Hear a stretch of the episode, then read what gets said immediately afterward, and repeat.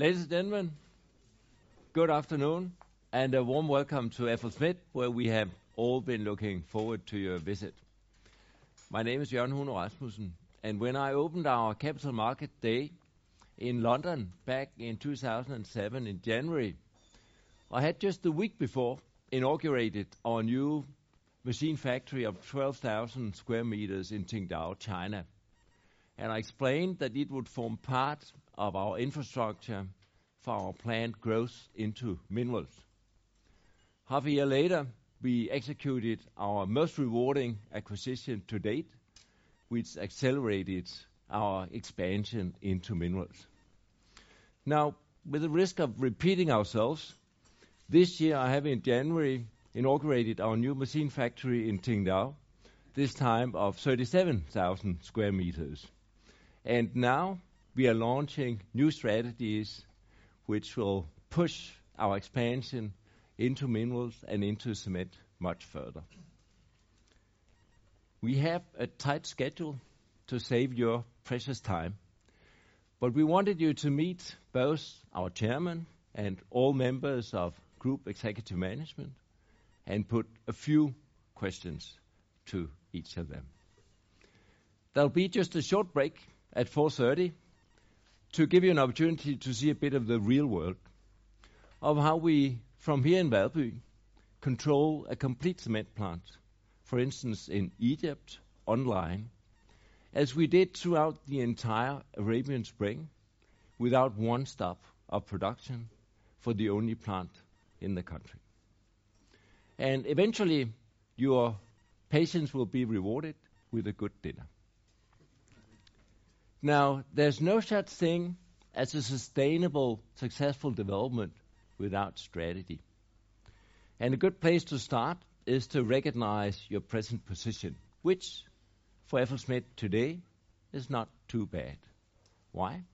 Because we have, over 130 years, built a strong competitive position.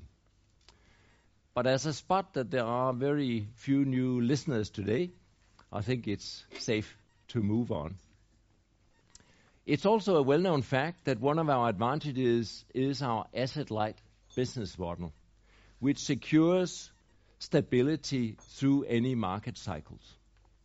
And today I'll just highlight the fact that our recent increase in investments of insourcing of certain spare and wear parts does not change this picture at all. We may be moving from, say, 15% to maybe maximum 25% in-house manufacturing of components. Compared to some of our minerals competitors, who probably have fixed assets for in-house manufacturing of more than half of all their physical needs of hardware, or practically the other way around compared to FLSmidth. We've also had a long history of strategic acquisitions, and practically all of those mentioned here have delivered more than we planned and expected for. Why? Because we've always been loyal to our four very strict criteria for any acquisitions. So far this year, we already acquired one company, CPEC. That's our first acquisition in China after a couple of years of trials. And by the end, I will get back to our largest potential acquisition at present. But first, a brief overview of the transition that FLSmidth has gone through over the last decade. At the new millennium, FLSmidth was still primarily in cement, with 2/3 of the turnover, only 1/5 in mineral, and completely dependent upon the cement cycles. But in 2007, we made an important strategic decision to balance the cement and minerals activities and increase the customer services activities. And we took the most important step on 10th August 2007, which changed our world, when we acquired Dolly Vimeco and Krebs Engineers from GLMV in Canada for $1 billion Canadian. By the way, at a multiple of a little less than 15 times the EBITDA.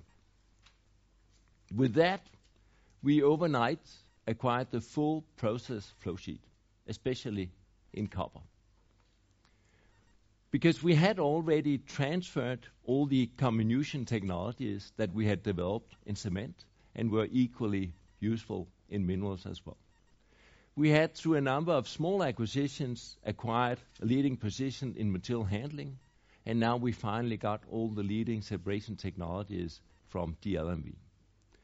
From then on, it was just execution. And last year, in 2011, we obtained our 2007 strategic goal when our minerals activities, for the first time ever, surpassed that of cement and became 56% of our group turnover and even 59% of the group results. So then we were ready for the next level. And that's why we spent all of last year preparing new strategies, starting with a new vision that in the future we will be our customers' preferred provider of full service, sustainable minerals and cement technologies. And service and sustainability are exactly two areas where we are decades ahead of our Chinese competitors. Also, it's not a coincidence that minerals is now ahead of cement. To be focused means for us focusing on 6 core industries, which are coal, iron ore, fertilizers, copper, gold, and cement. This is not new, but we will not diversify into unrelated industries, and that's a promise. Instead, we will differentiate ourselves through full service. And being a full service provider means to us that ultimately equipment and machines will not be the end. It will just be means to obtaining service for our customers. Life cycle approach means to us that we will be offering total cost of ownership, which is less than that of our competitors. And we will be working to obtaining a full flow sheet within all our prioritized industries, and through that, it is our ambition to become market leader within all of them. We also have the tools to do this by way of 3 strategic themes. First and foremost, customer intimacy. That is, getting closer, establishing relationships so that it's not all about price. But also product leadership through innovation to ensure cutting-edge technologies and offerings. And finally, operational excellence, that is maintaining our ownership to seamless sales and execution. Our new strategy also is reflected in new financial targets, that we will deliver an annual revenue growth which is above the market average. That means we will be increasing our market shares. Our new key indicator will be the EBITDA ratio, avoiding the previous confusion about some of the purchase price allocations. And the narrow range that we are proposing now is indicating a more stable development. The rest of our targets are unchanged, but let me mention that in light of the increasing investments in acquisitions, we have also been considering how we can be more transparent on our returns. It's difficult on the individual acquisitions for 2 reasons. First, the most successful acquisitions are completely integrated into the rest of the group, like GLMV, which means that it becomes impossible to isolate and measure the actual returns on the investment.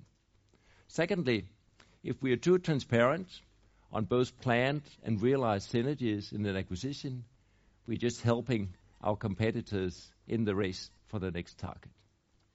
However, we will discuss with our board by the end of the year to announce a target for the return on capital employed at group level, which we will then follow up on the development of annually.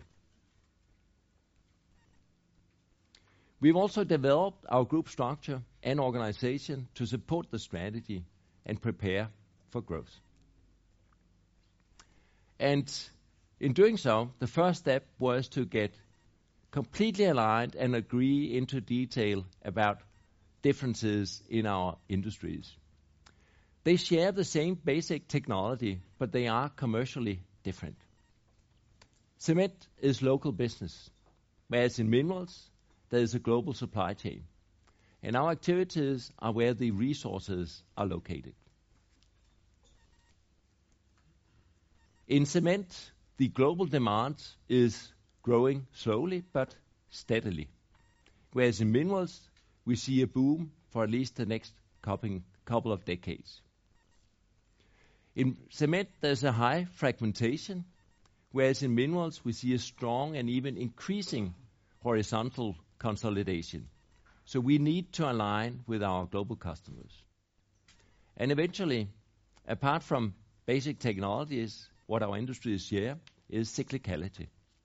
But fortunately, with very different cycles, even different cycles for the individual minerals. And that is why exactly it is important to have a combined exposure to both of these industries to reduce the market risks. Now, based on these facts, it's not a surprise that the major customers within both industries, they organize systematically different. All the major cement customers, they are organized along geographical regions. Why? Because their regional markets are so different that they need to be autonomous. Whereas in minerals, all major players are organized along global commodity business units. Therefore, we need to negotiate at a global level, frame agreements with these customers, and then from there we need to jump down to the very local level where we are communicating directly with the individual mining managers who are, in all cases, strongly involved. We boiled all of these and a number of more facts about our markets and customers and our internal strategic and functional demands into 10 key design principles for our new organization. I'll show you that in a minute. And then we considered 4 high-level options of different solutions principles. We could, for instance, just adjust our existing structure, but that would be too tight close for the growing body. We could also go for geographical regions, which would probably be an ideal solution for cement, but it wouldn't solve minerals. A better solution was a split along technologies, cement technologies, material handling, and minerals processing. But that requires coordination. For instance, there's also a need for material handling in cement. Finally, we could go for a global setup along commodities, which would probably be ideal in relation to the global minerals customers. But at present, we don't have the critical mass of volume within the individual commodities except for cement. A very detailed systematic check showed that only the third model with a split of minerals in material handling technologies and minerals processing technologies could fulfill all of our 10 design principles. At the same time, this solution at present is almost identical to a split along another dimension for our prioritized commodities or industries into 2 types, into bulk minerals that primarily need material handling technologies and into non-ferrous minerals that primarily need minerals processing technologies. And with that, we had all the necessary bricks that we required to build our new structure, developing from the existing 2 simple legs into 4 different divisions, increasing global focus across industries on services, now also to be reported externally. Splitting the expanding minerals products into 2 units with different types of products, material handling, primarily for bulk minerals, and minerals processing, primarily for non-ferrous. And eventually, cement is also strengthened with a global dedicated division of its own. These four divisions can now optimize the customer intimacy in relation to their different types of customers, also using the tool of product development that we have decentralized into the four divisions. Whereas, on the other hand, in the back office, we keep integrating and sharing, for instance, global sourcing, research in Denmark, back office engineering in India, so that we keep harvesting synergies and we maintain our flexibility in relation to shifts and cycles in the different markets. These industry-focused divisions are all dedicated and have the full responsibility for the primary needs of their different types of customers. They all have their individual profit and loss account. They have all the necessary resources, and they have the full control of combined sales and execution. Now, being loyal to our principle of customer intimacy means delivering exactly what the customer needs and how he wants it. And that is what our new structure is supporting.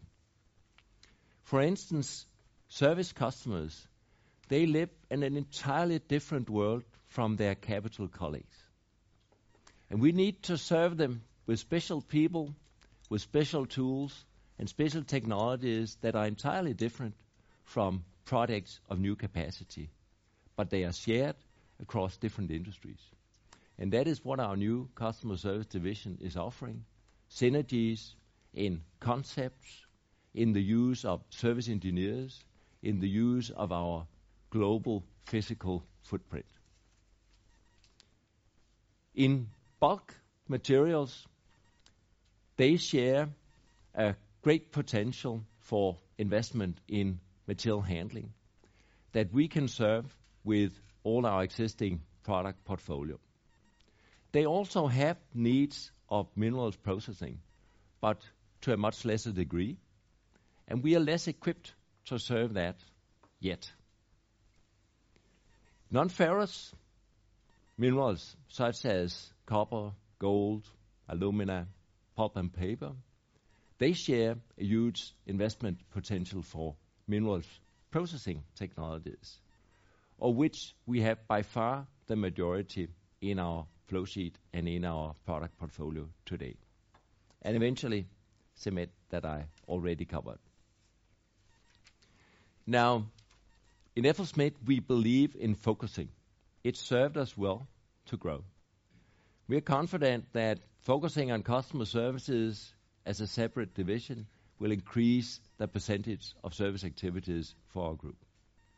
In the same way, we are convinced that our focus on bulk will leverage our material handling competences and hit exactly the bullseye in the market where these needs are exploding. But of course, generally, when you focus on something, what you do is simply to isolate it.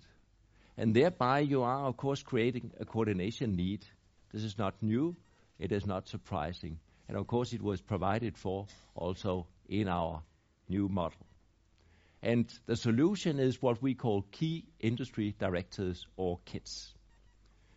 This important new global role will have within each their industry the responsibility of ensuring market intelligence, of driving the industry agenda, including needs for product development and or acquisitions, and practically to coordinate needs for projects with combined technologies.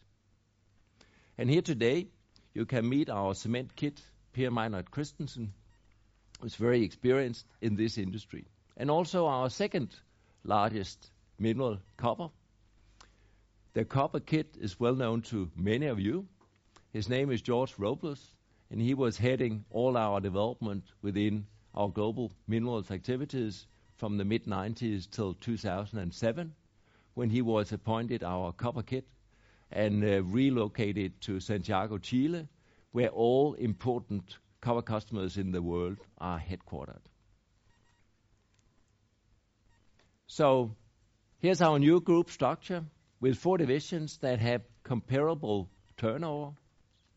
And you will also see that they have the approximate comparable global potential market, and they are all huge.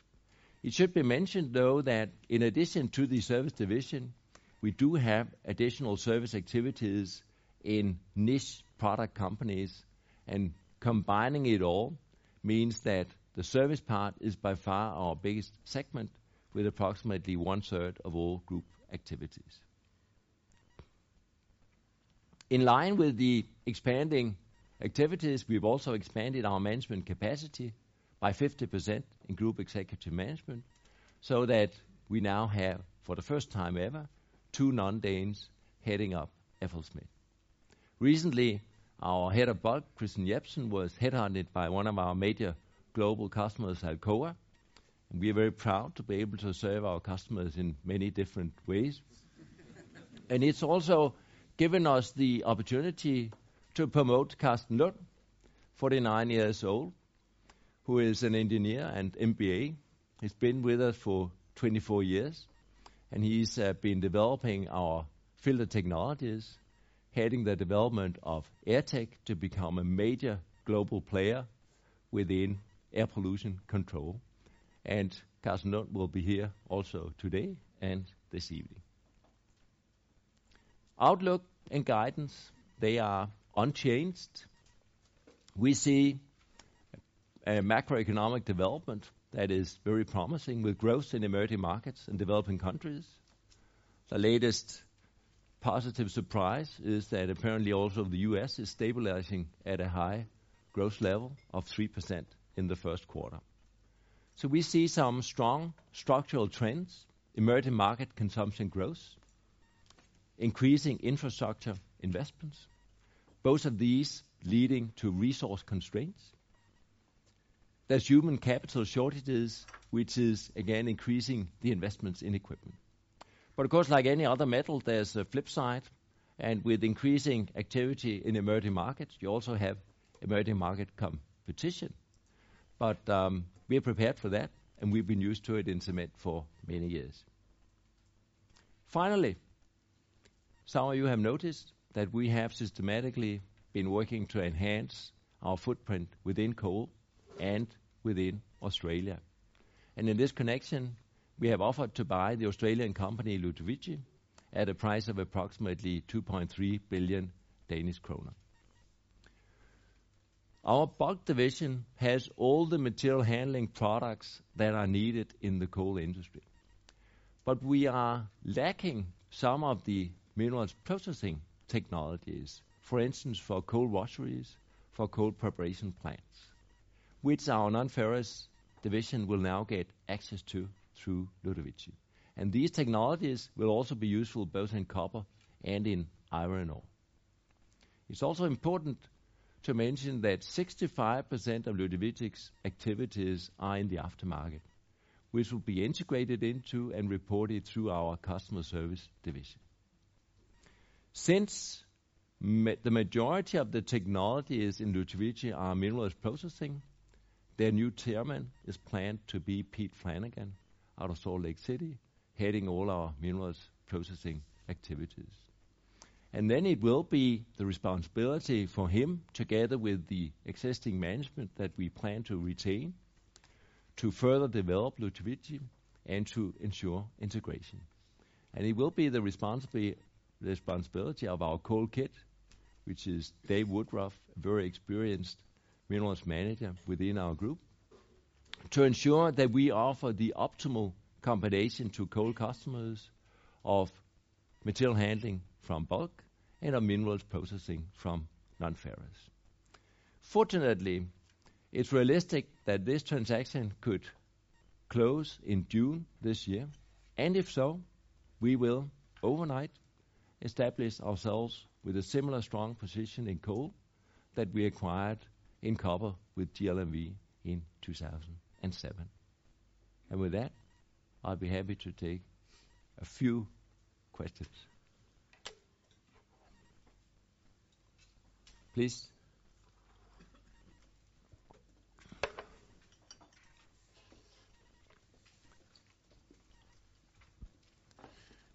Yes, thank you. Kenneth Leiling from Danske Markets. Could you talk a bit about the risk that you see associated with this organizational change that you're making? When do you think that you'll be fully implemented, and how do you see it in terms of the risk that it affects your operating performance negatively this year? It was operational on the 1st of March, and things are progressing completely as planned. And we don't see any major risks. When we talk about operational excellence, executing projects, we haven't introduced any risks. I would actually say on the contrary, because the different departments that are executing projects are unchanged. It's just sort of the combination at a higher level that is adjusted. And we have, in connection with our new structure, also introduced a new unit for EPC excellence. And this unit will be a sort of flying squad of the most experienced, advanced product managers, ensuring a best practice and moving in whenever there are projects out of the ordinary to assist any of the four divisions to ensure best practice. So we don't see any increased risks in execution in the new structure.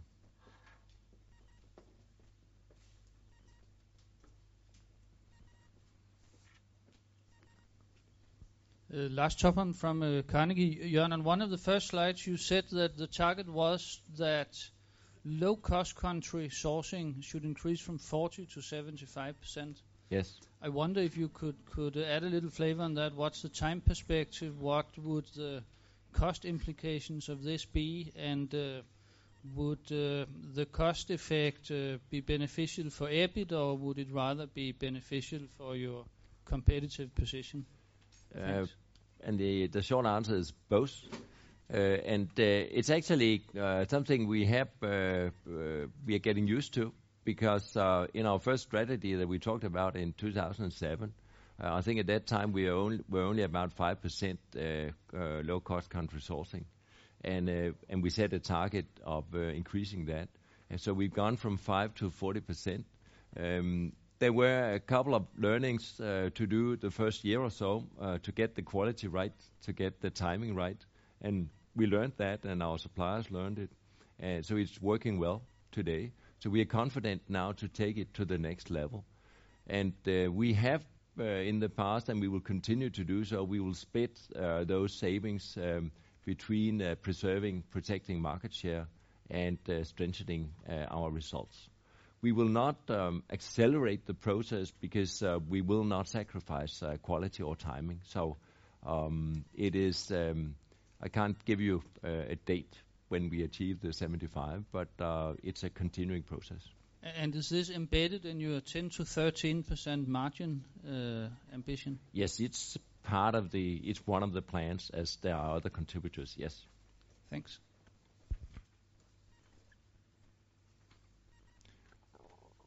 A question here.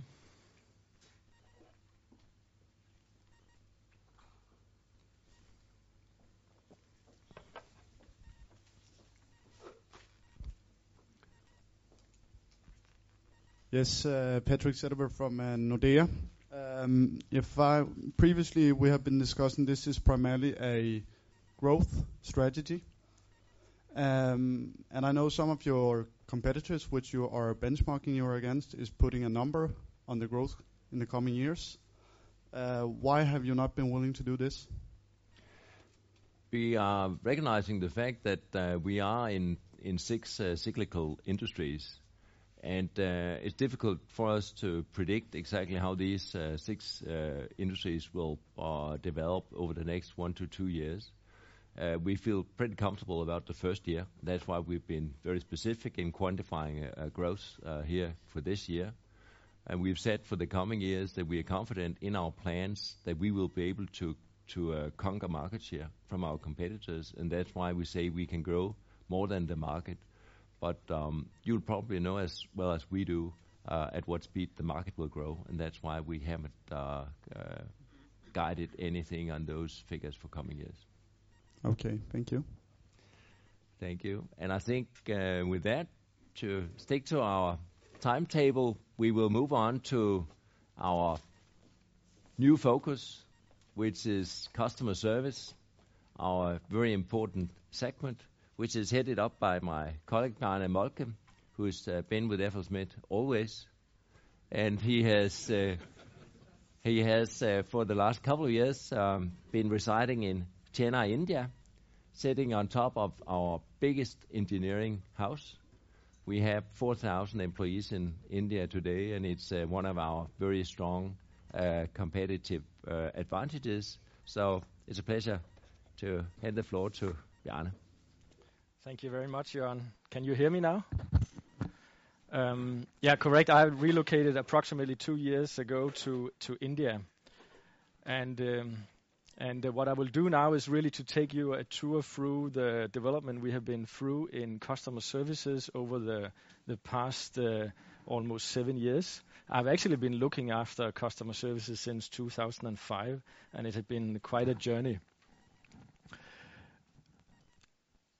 What I will focus on here is the development we have been through, the customers and the industries, what we see the potentials really are, the strategy and the value propositions and the market drivers and the outlook.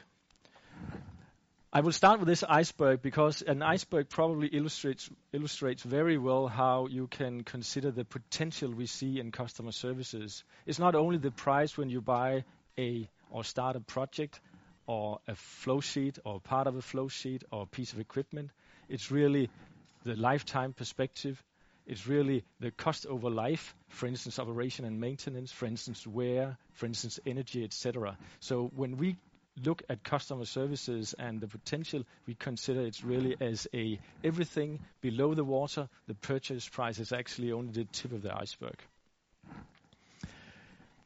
In 2005, when we really started to focus on customer services, we said that we are not only a company selling large projects. We are we really want to transform ourselves to a much more service-oriented company. And by strengthening the aftermarket, we actually get the best of two worlds, because we will get much closer contact to our customers every day. We will get higher loyalty by doing that. And then customer services, because it's related to wear a lot, and improvements a lot, then it's much less cyclical than the big projects. This is the development we have been through when it comes to order intake, and this is including all product companies. So this is actually what we reported for 2011 when it comes to order intake.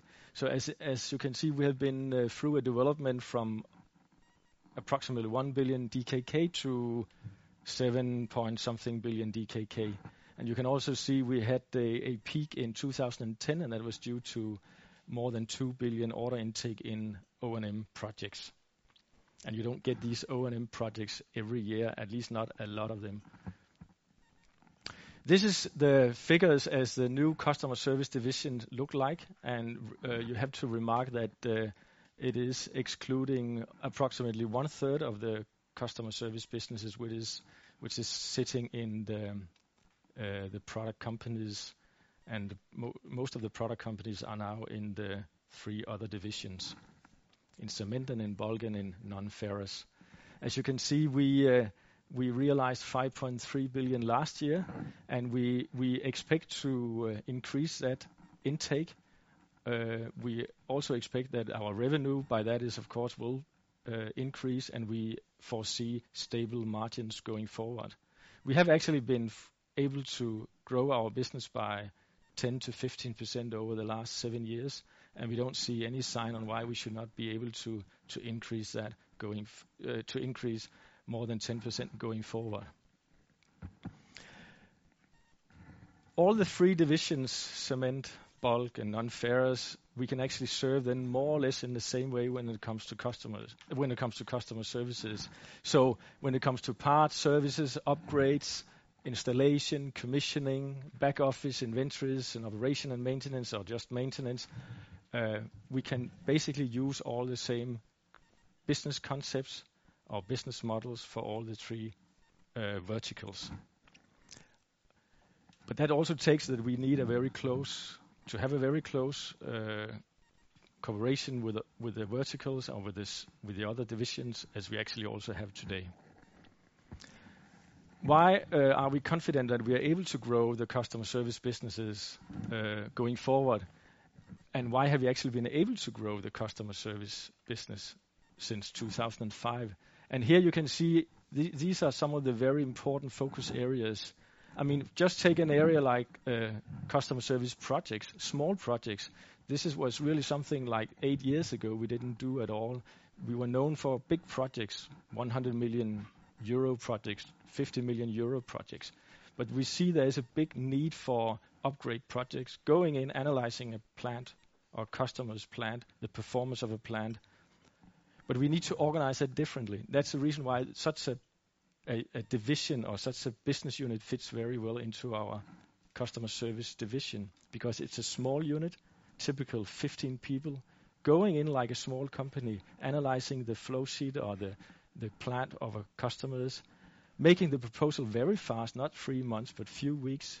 The same team is actually getting the order. The same team is executing like in a small company. The same team is commissioning, and the same team is getting the reward. So, and we have been able to growing that to like a 1 billion DKK business now from zero.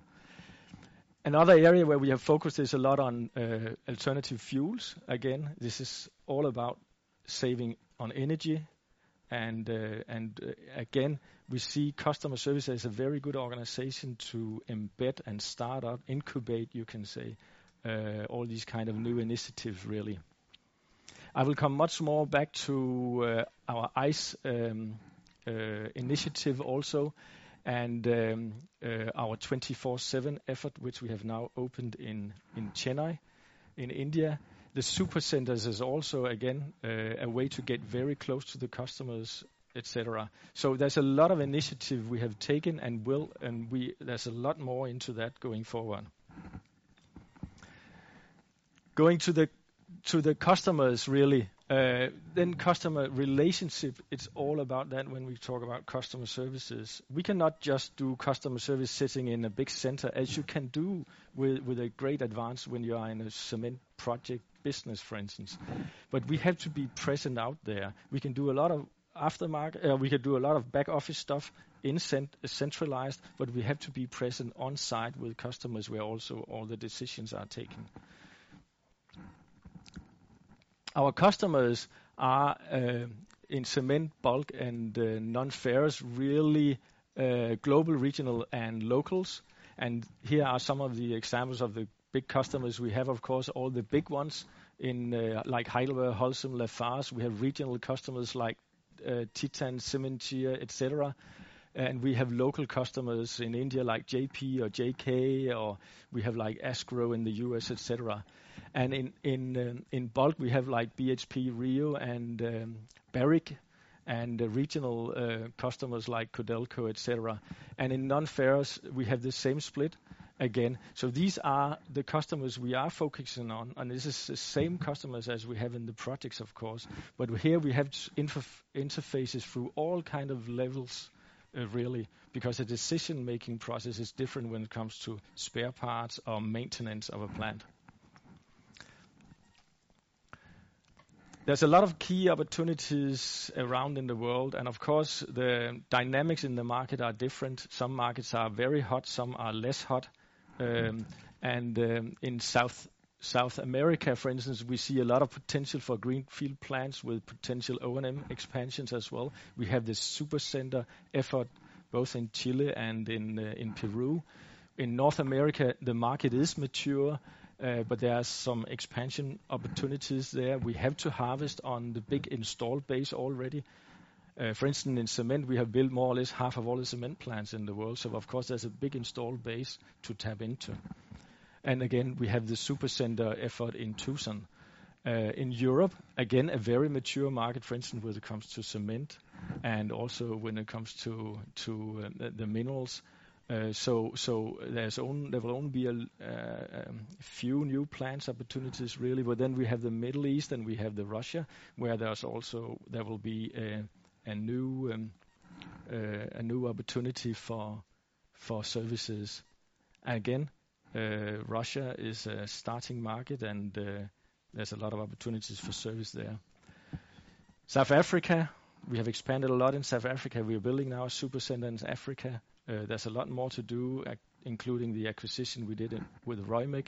India, there's a very good installed base. We have built a lot of cement plants in India, and we also have O&M contracts now in India within the bulk area. Australia, huge potential, and as you saw just before, Jørgen Huno Rasmussen told that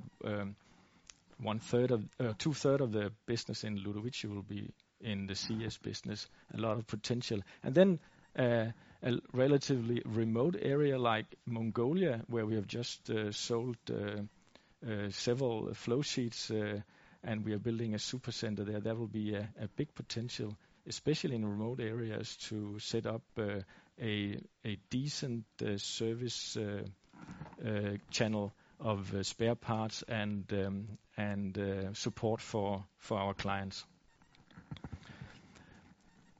Why have CS in a separate division?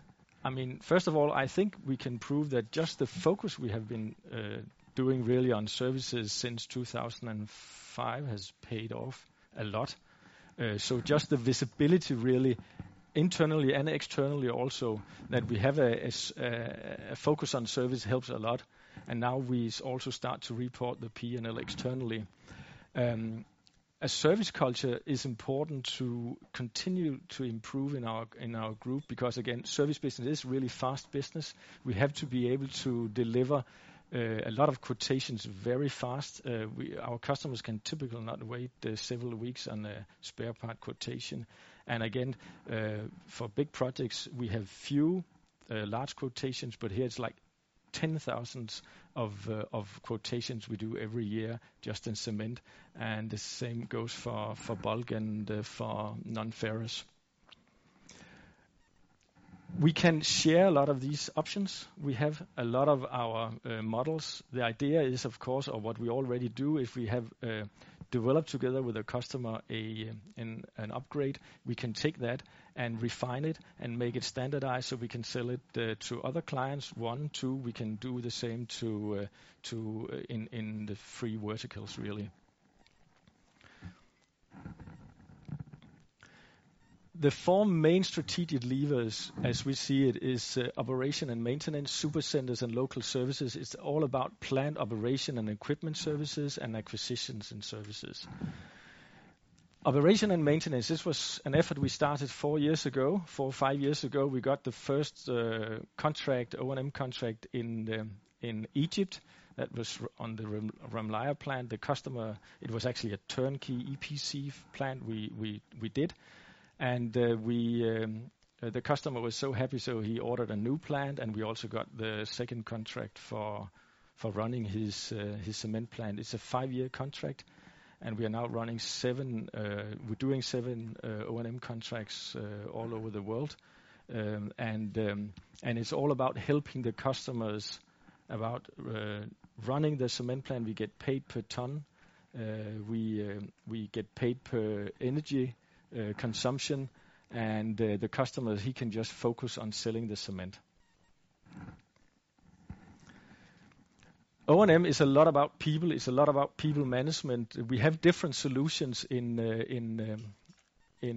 O&M. We can just add, you can say, some management.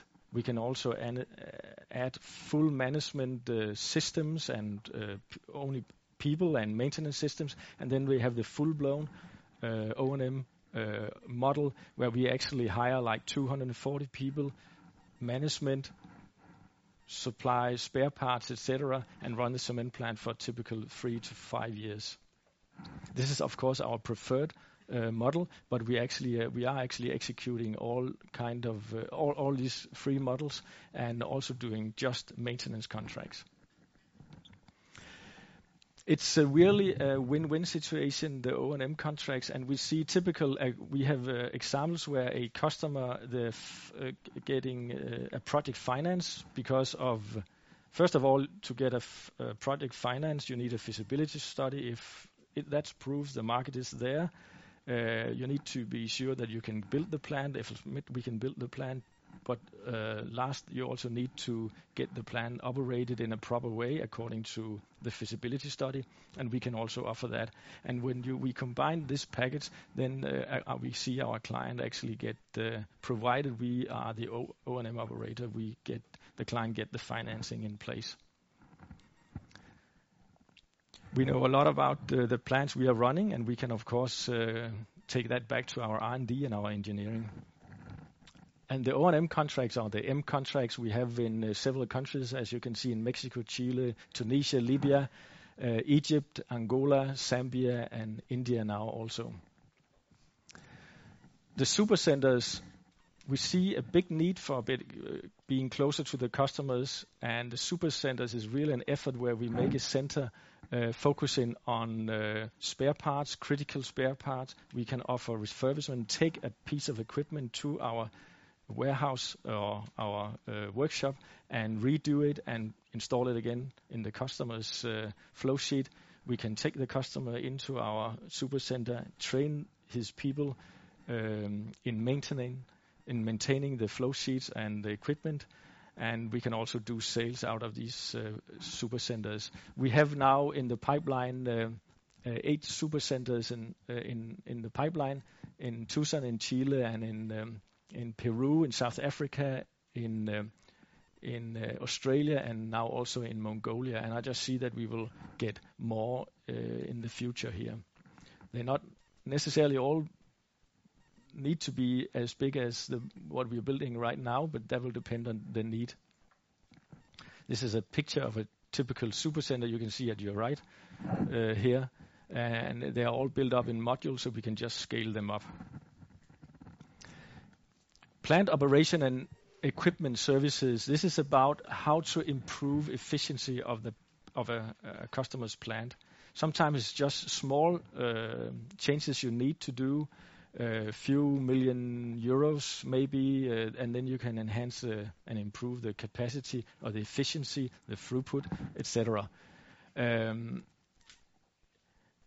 And that will, of course, maximize the return on investment. We see that, of course, our clients go for fast payback, and so an important part of all these services will be the calculations of the payback, of course. And we are cooperating a lot with our customers about monitoring and repairs and refurbishment, replacement, upgrades, and audit, etc. These services, we do that with local manpower, but of course we use all the skills we have here in the entire FLSmidth organization. And there we have a very strong cooperation with the technical centers in Salt Lake, in Bethlehem, in Valby, and in Chennai, where all the brains really are. And then, of course, we have now invented this new ICE center, and you will see that here in the break. And this is one of the ways where we differentiate our efforts towards the competitors, or compared to the competitors. ICE is intelligent collaboration environment. This is really a center where we collect a lot of data, where we can hook up on customers' cement plants, for instance. I think today we have access to more than 100 cement plants, and we can get into an online dialogue with the customers about the performance on their plants. It is a way to get in contact to us 24/7. We have one number you can dial, and you can get directed to the right experts in the FLSmidth organization today. Acquisitions, the last lever. And typical example here is that we acquired a service company doing kiln alignments, but it's kiln alignments for the entire industry, not only in cement, but also for kiln, for limestones, etc. Everything, basically everything that is round and rotating and warm, we can align.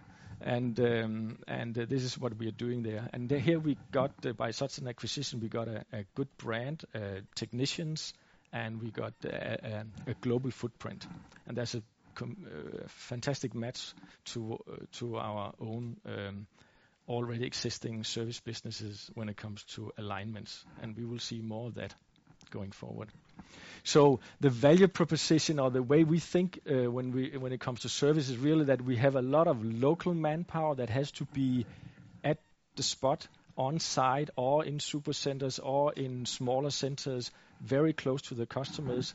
We link that or hook that up to the global brainpower, depending on what kind of services we are really talking about, or the need to the need the customer has. And then we use, you can say, our systems, our IT systems, to compare, to benchmark. And of course, the end goal is, of course, that FLSmidth will always be the partner you go to, you call when you have a big problem and you want something solved on your plant or improved on your plant.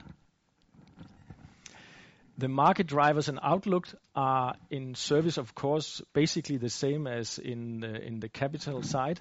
It is about a growing population, urbanization, and increased prosperity. We see the decreasing ore grades requires more output. So you also need much more sophisticated technologies, etc., or improve the efficiency of your flow sheet to be able to gain what you actually want, to have a decent return on investment. And then there's a lot of operational drivers.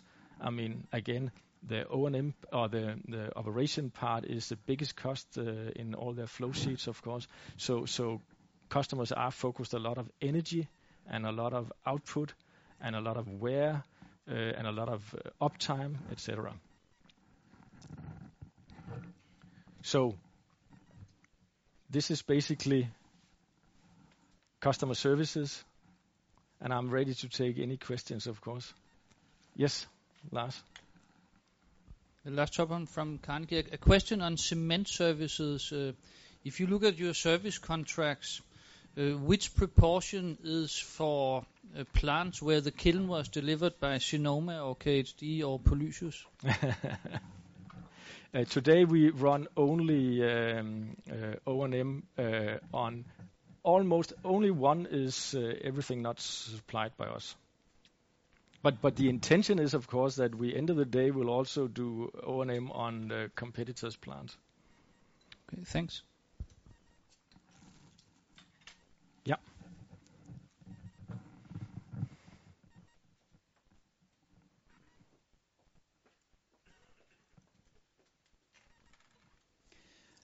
Daniel Patterson from Enskilda.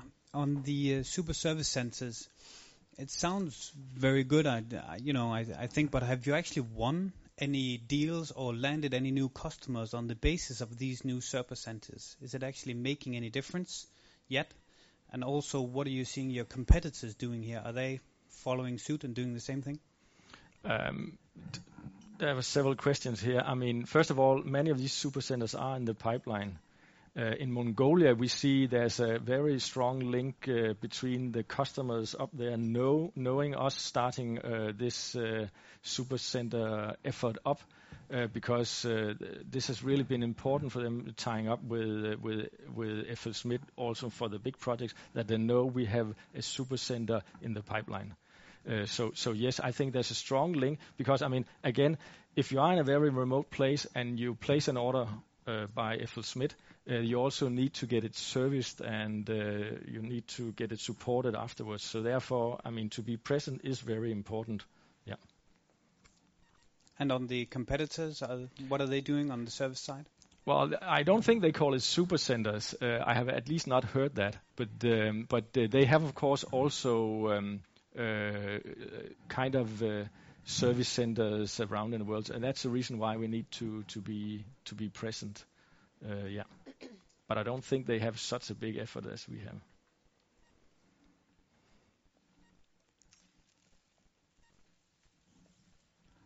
Klaus Kiel from Nykredit Markets. Could you try to elaborate on the margin potential in this business area? You had a margin of 16% in 2011. Should we expect it to stay at that level, or could you take it to, let's say, 18, 19% going forward? As we have already mentioned here that we expect it will be stable going forward. So this is how we see it. I mean, and there's quite different margins in the different services we are actually providing. So we expect a stable level, but an increasing business. So there's no operational leverage in this business, or? Yes, they are, but we will also use it to get more business. Thank you very much.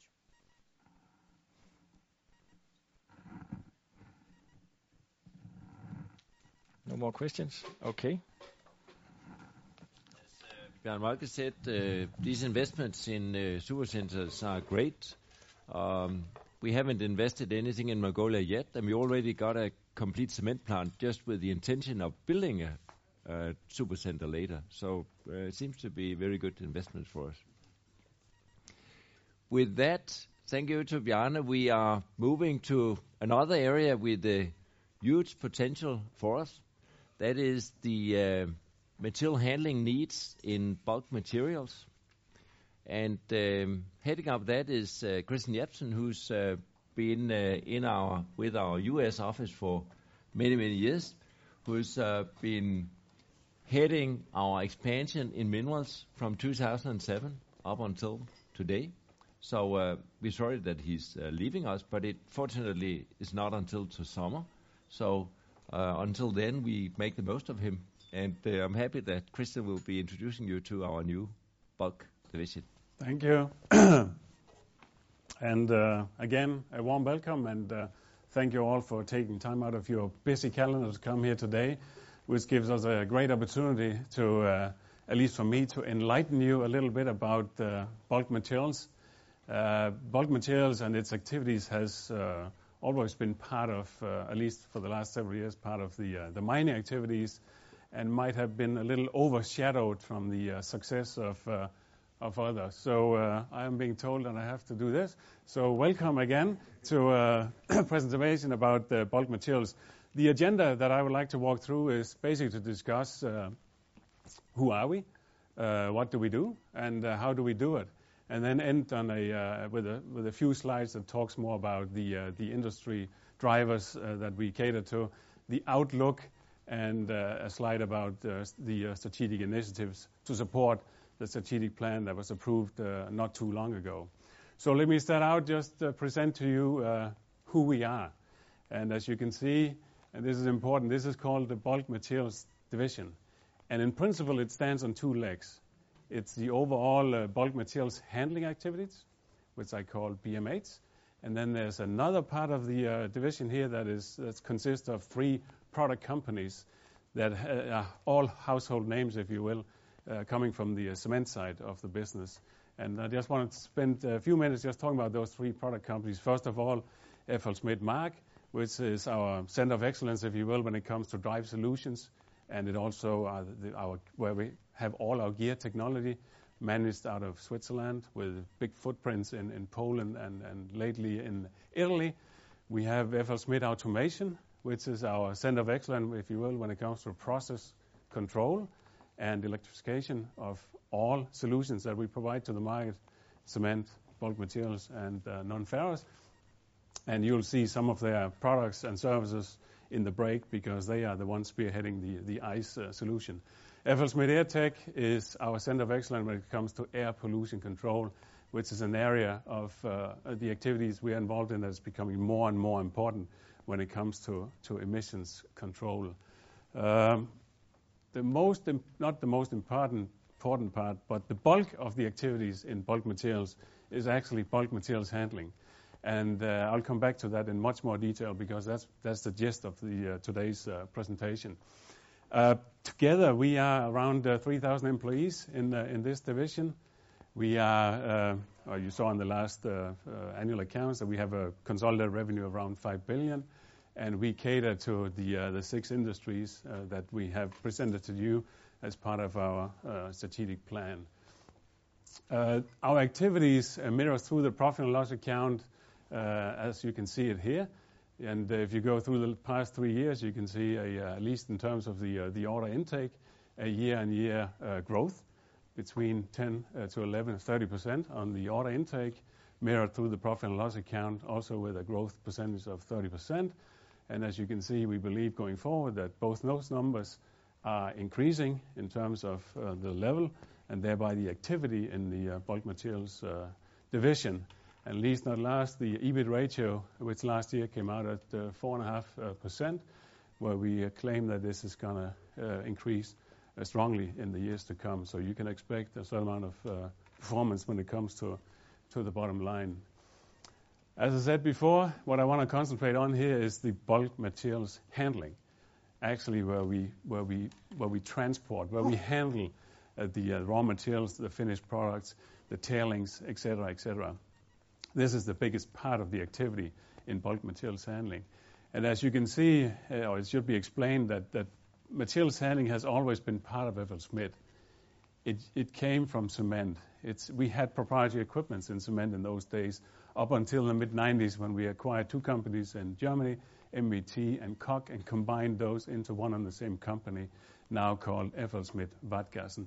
Later on, we also acquired a couple of companies within materials handling, foremost Araco in the U.S., and Conveyor Engineering, also in the U.S., followed in 2010 by the Roymec acquisition. And basically what we do in bulk materials handling, on materials handling, we are now in a situation today where we have the complete portfolio when it comes to all the technology that is required in what I call the three steps, if you will: conveying material, be that raw or bulk material, from point A to point B, provide stacking, blending, storage, and stockyard management, which is typically within the flow sheet and away from the flow sheet, and least not last, which is actually an important and fast-growing segment of what we do in bulk materials, is port facilities, being import, export, knowing well that more and more material is actually being exported and there is an import terminal on the other side. So there's a huge opportunity here when it comes to port facilities. This is basically the way we are organized. In the middle you have our technical center. That's also where management resides, and that's down in Wadgassen in Germany. That's basically where we acquired back then MVT and Koch. And in that headquarter where we have our overall management residing with respect to bulk materials, these are those activities you'll find down there is, first of all, our technology. That's where it resides. Those are the guys who have to make sure that our design is consistent. This is where we also have our research and development activities. This is where we do the overall product engineering for the entire group. This is where the big proposals are being developed and also executed, with the support of, on the top, the technology centers, the product companies that I talked about before, and marketed throughout the world at the bottom part, where we have the sales and execution footprints that we will continue to build out in areas where we see materials handling activities and opportunities going forward. So the latter part down there, the light blue, is sales and execution. Out to the left, I have noted India, which is a big back office for our engineering activities when it comes to bulk materials, similarly to what we do in the other parts of FLSmidth. In terms of what we do, here's a typical flow sheet, if you will, within bulk materials handling. It's difficult to see, but it's basically three things. There's no point on this one, but the green one up there, I call it to within and from the flow sheet. So where we are involved is actually out in the pit, out in the quarry, where we convey material from the pit, as you can see on the green circle, into the flow sheet. And then you can see within the flow sheet there's a host of different materials handling applications that will basically move the material within the flow sheet.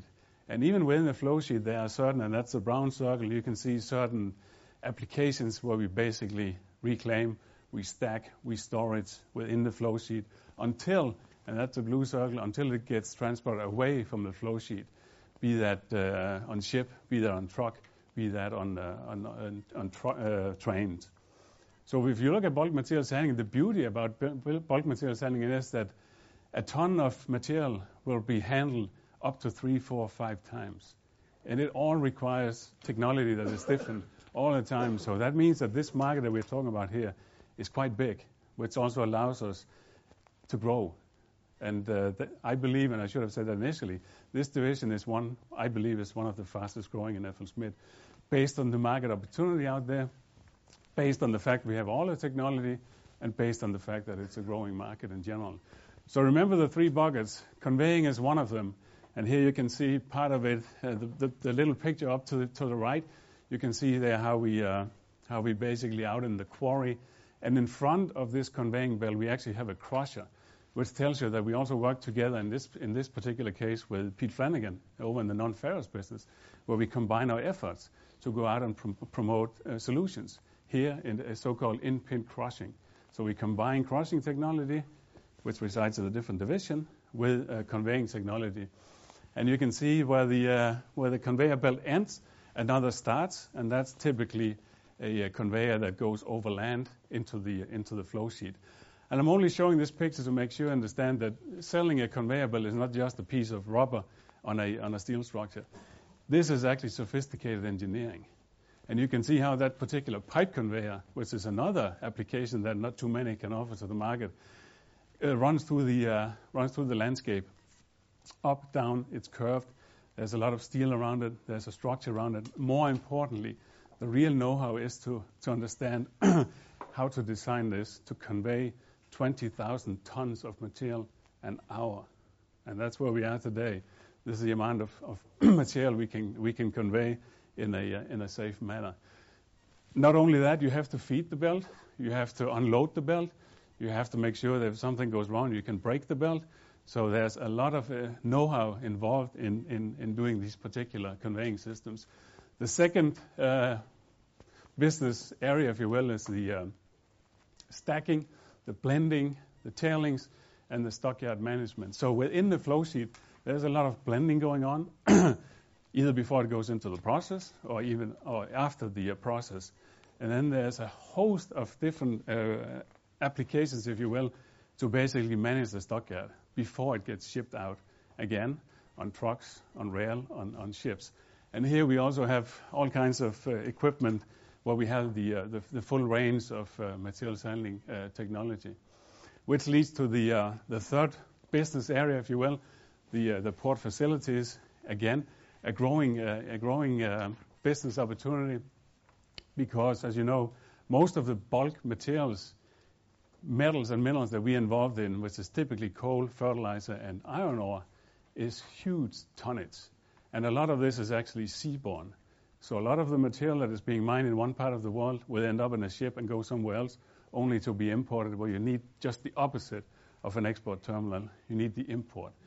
So on one end you have loaders, and the other end you have unloaders. And then again, there's a host of systems behind that in order to basically manage that tonnage being transported to wherever it's going to go. So again, ship loaders, unloaders, conveying systems, transfer points, et cetera, et cetera. A lot of engineering and a lot of systems opportunity. So just in summary, in terms of what we offer to the market, basically all the equipment you can come up with in terms of technology we have in our portfolio. So when we talk about bulk materials handling, we are not necessarily looking to acquire technology, because we have almost every piece we need in order to put it together to a complete system. We have all the engineering trades in-house, typically mechanical, electrical, what are they called?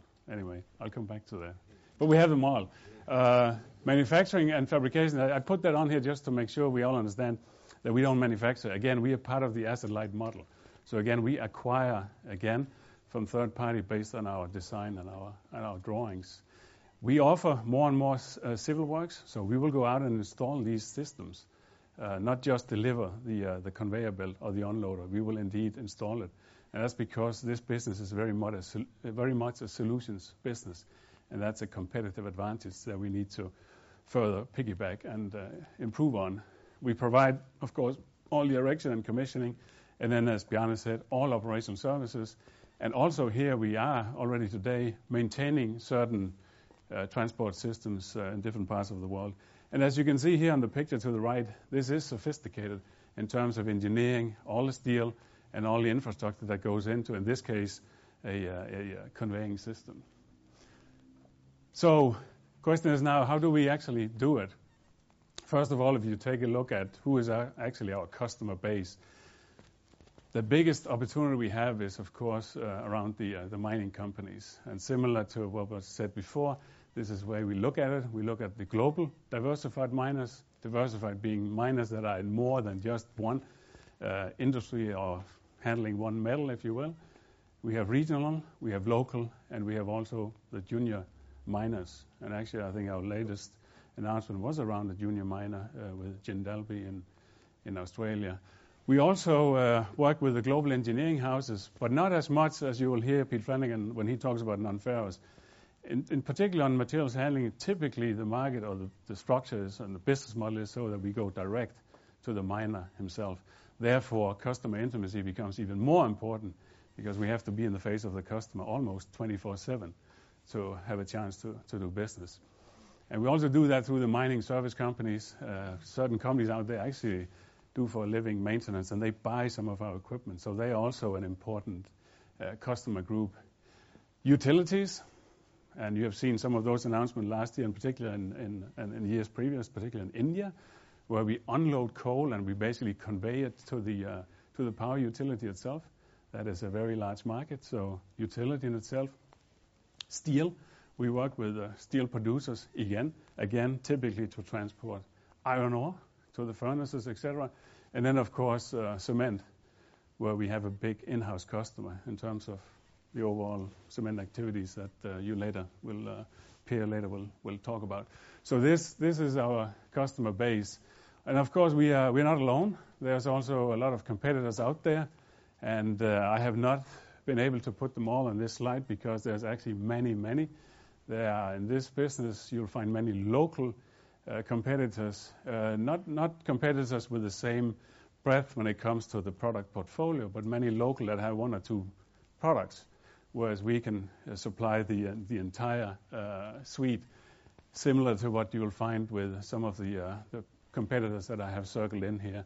Interestingly enough, many of them are also headquartered out of Germany. In terms of value proposition, since there are that many competitors, what is it that we can offer that will make the customer come to FLSmidth and not go elsewhere? As has been said before, the key to success is for us to be able to create value for our customers.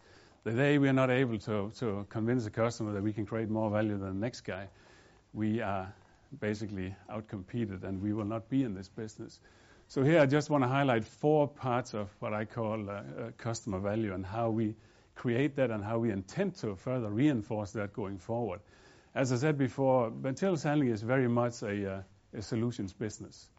So as you saw in some of the pictures, you can imagine that this is not off-the-shelf standard products. This is actually something where you sit down with a customer and you tailor-made it based on how his quarry looks like, how his flow sheet looks like, and how he's going to transport it away from the flow sheet. And innovative solutions also, of course, piggybacks our ability to constantly come up with new solutions and ideas to how to create value for our customers. And we spend quite some time and resources in the bulk side of the business to come up with new applications that will help our customers basically improve and create value for them. I'll come back to what the drivers are.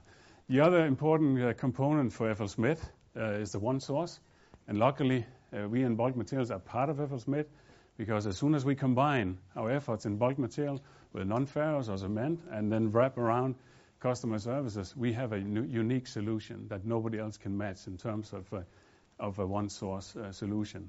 And later on I'll also talk about why this is important seen from a customer standpoint.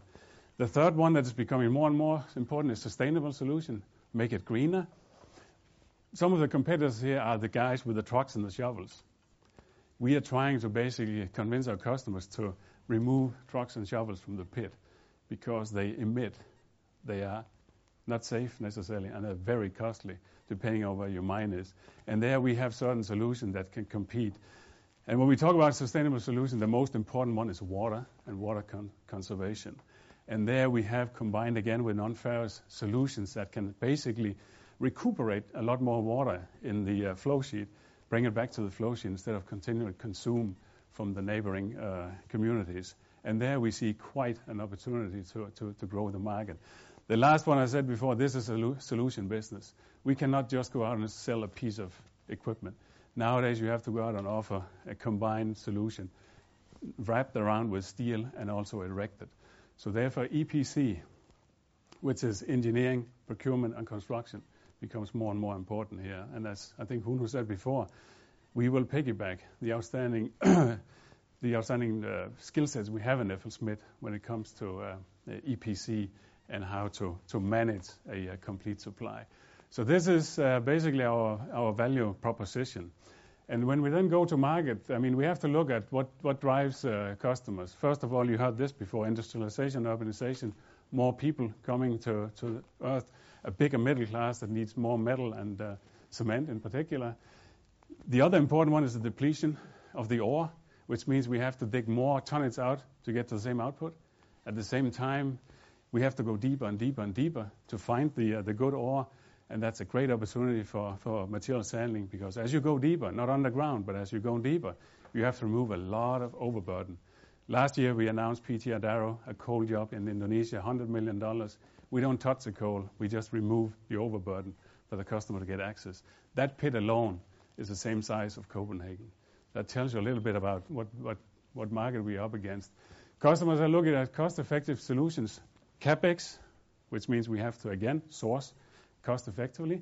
More importantly, they're looking more and more at OPEX. Total cost of ownership, as Bjarne talked about. Reduce labor cost, reduce power, and make it safe. Again, safety. Environmental, sustainable, I just mentioned that. Water, emissions, noise, dust, all something that we can cope with. And now more and more importantly, that goes for everything we do in mining, not just bulk. Our customers are trying to reduce the interface with its supply base. They want to do business with fewer. And as they do that, they look to customers or suppliers who have the complete portfolio that can come to them with the entire solution. Not just the CapEx, but also the OPEX. So how can we service our solutions after the fact? And there I think FLSmidth is quite unique in terms of what we offer to the market. So we are trying to become selected as a so-called tier one with many of these global miners, and we so far are moving to be successful. At least not last, the whole service side of the business. It's fine that you have the best technology, but if you can't service after the fact, you're out. So reliability is key, and the bigger these machines become, the more reliability is a key, and therefore full service provider, be in face of the customer.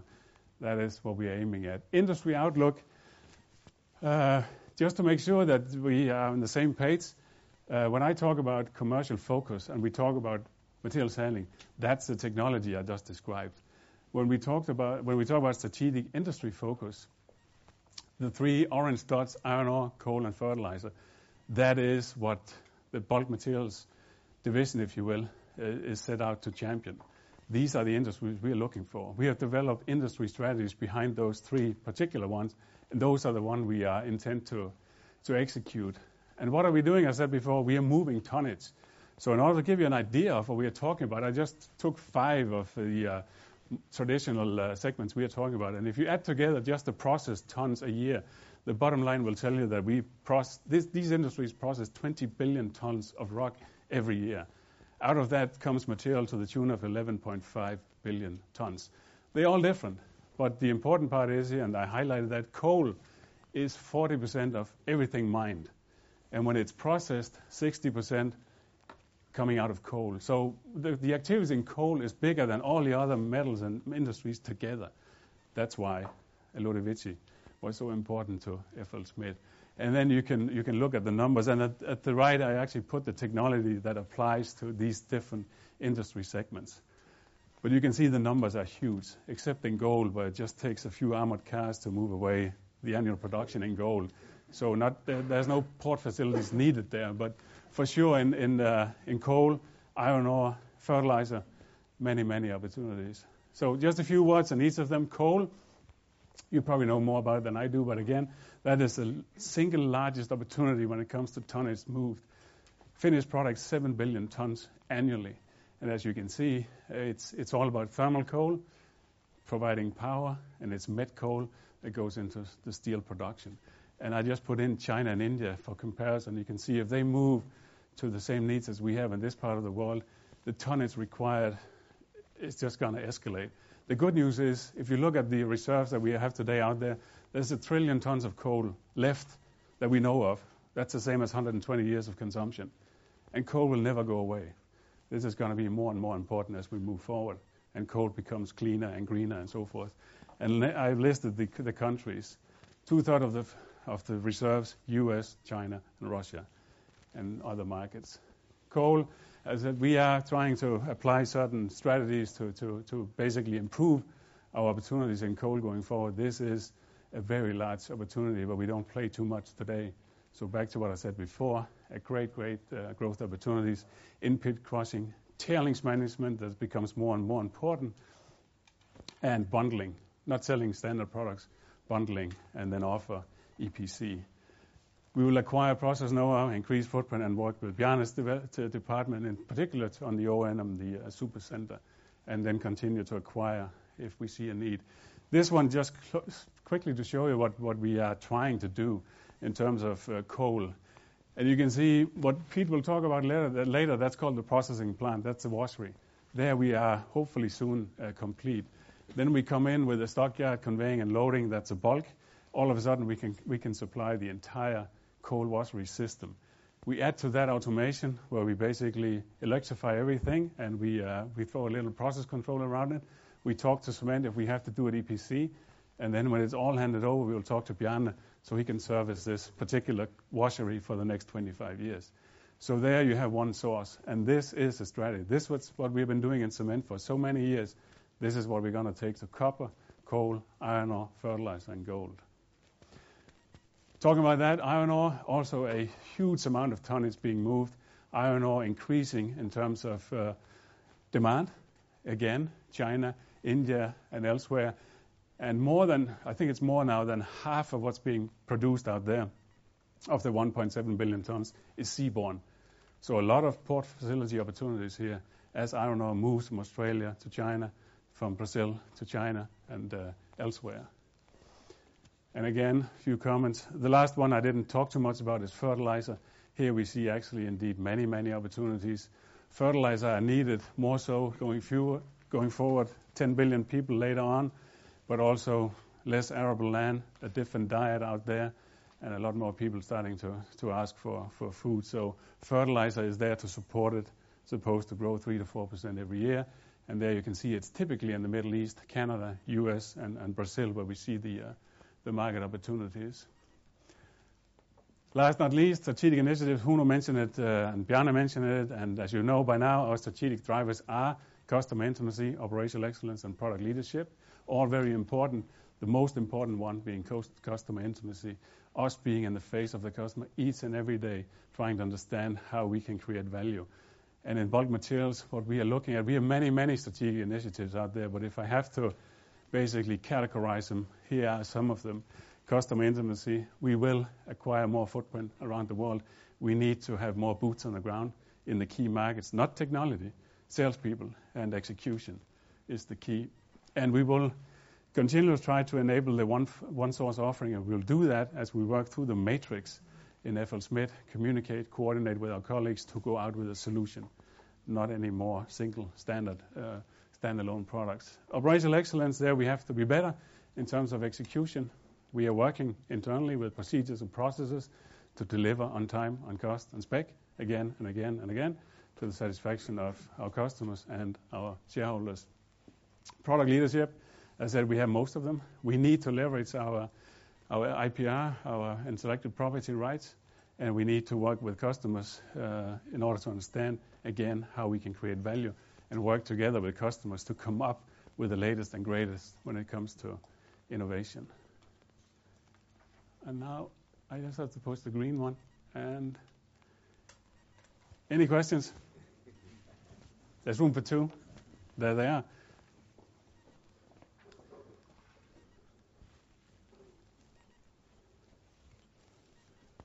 Thank you. Kenneth Leiling from Danske. Just on the actual materials handling, i.e. excluding the three other niche companies you mentioned, does that business have the opportunity to become even a high single margin business or a double digit margin business, or is there something in terms of the amount of steel you use and so forth that means that you will never be able to go to those levels? If you could comment on the margin. Thanks.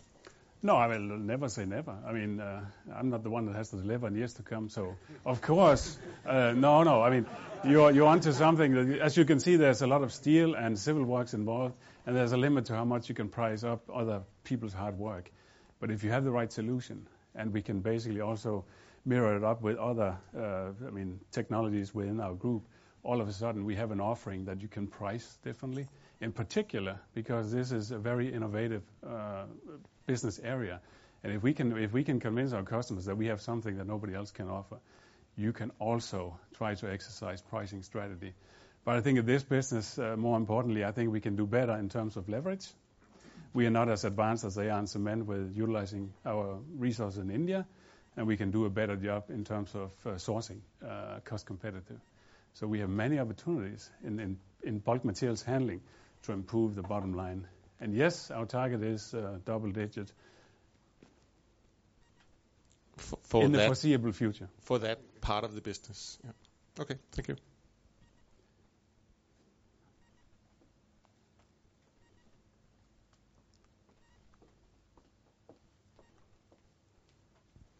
I have Patrik Setterberg from Nordea Markets. I have two questions. The first one is regarding this market potential of 90 billion.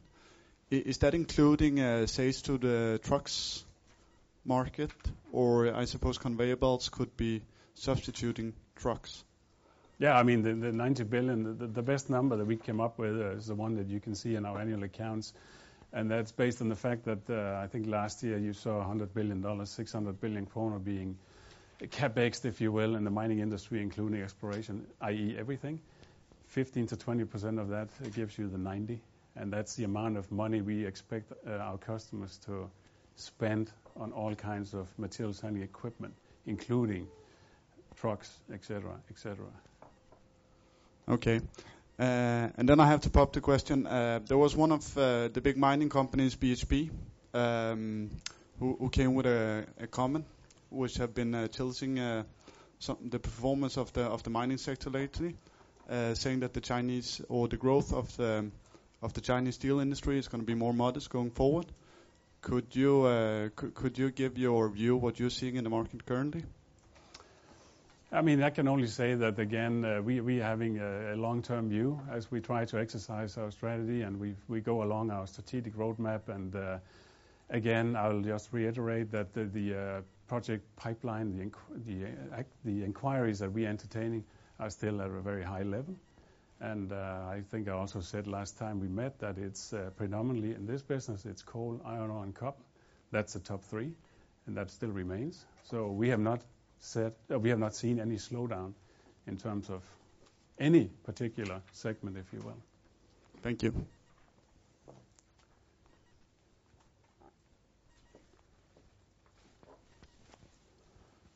Time's up. Now, one of the areas and main ones where we've had the fastest expansion is into non-ferrous, especially into copper. And this development has been headed by Pete Flanagan, who, come closer, Pete, who has he has had the experience of being bought by FLSmidth twice. First, when he was with Fuller, our largest competitor in cement that we acquired in 1990. He stayed for a couple of years, tried to get out. He joined GLMV that we bought in 2007. And now he is recognized that he'll not be allowed to get away from us, so he stays here. And we're happy that Pete is taken on as head of our new non-ferrous division. So, the floor is yours. Thanks, Uno. And... good afternoon, everyone. It is a good lesson that wherever you go, FLSmidth will find you and acquire you. Now that hopefully everyone's had a chance to cool down a little bit in our ice room, I have the pleasure of telling you about what we've been up to in the non-ferrous division that was newly formed just a few months ago. I thought I'd go through an agenda where we just briefly talk about the division, talk about our operational structure in non-ferrous, look at the market drivers and outlook, the competitive landscape, value proposition strategy, and then we'll have a Q&A session at the end. So the non-ferrous division, I think as you've heard in some of the other presentations, it consists of all of FLSmidth's minerals processing technologies. And that includes comminution, separation, dewatering, pyroprocessing. Its headquarters and global technology center is in Salt Lake City, Utah, where I sit. It has an order intake of Danish krona, 9.7 billion last year, which happens to make it the largest division. Well, who's keeping track? A global customers base in all of the five key mineral segments that we're focusing on and following. So let's have a brief look at the numbers. As I said, last year we booked 9.7 billion Danish krona, largest division in FLSmidth. Did I say that? The expected trend this year is that we're going to book about the same amount. As you can see, our revenue last year was about 6.8 billion DKK, and that's going to increase this year. We're going to be pulling some of the revenue from that big backlog that we booked last year and will be booking this year. So we hope to be starting to catch up. Our EBITDA is 859 million DKK. Our EBITDA, 815. And that gives us a EBITDA ratio of 12%, which, you know, we think is pretty healthy for a capital equipment business without the aftermarket portion of it. It is going to slightly decrease a little bit this year because of the mix. And, of course, when I say mix, customer service is a different division. I'm talking about the mix between products and projects. Obviously, projects carry third-party equipment that doesn't carry quite as high a margin as our proprietary technologies.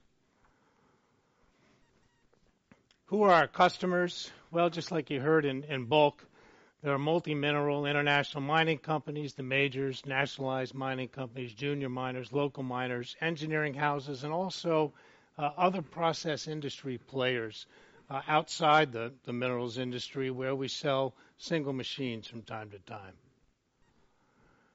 And if we look briefly at what's happened last year in the consolidation of the mining industry, this shows what the miners looked like in 2001.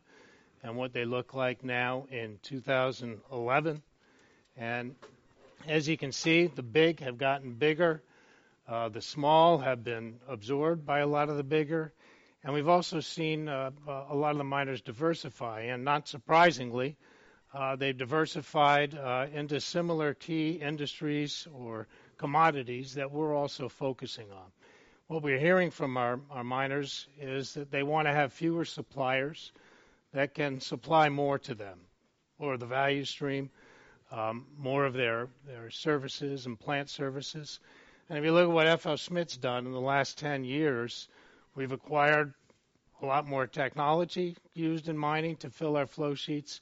We've acquired capabilities to do maintenance downstream. And now we're taking a sort of final step and really focusing on these five key industries which they have. So they've really set the agenda. And we followed with our structure. Speaking of structure, in the non-ferrous group, we have all the minerals processing technologies.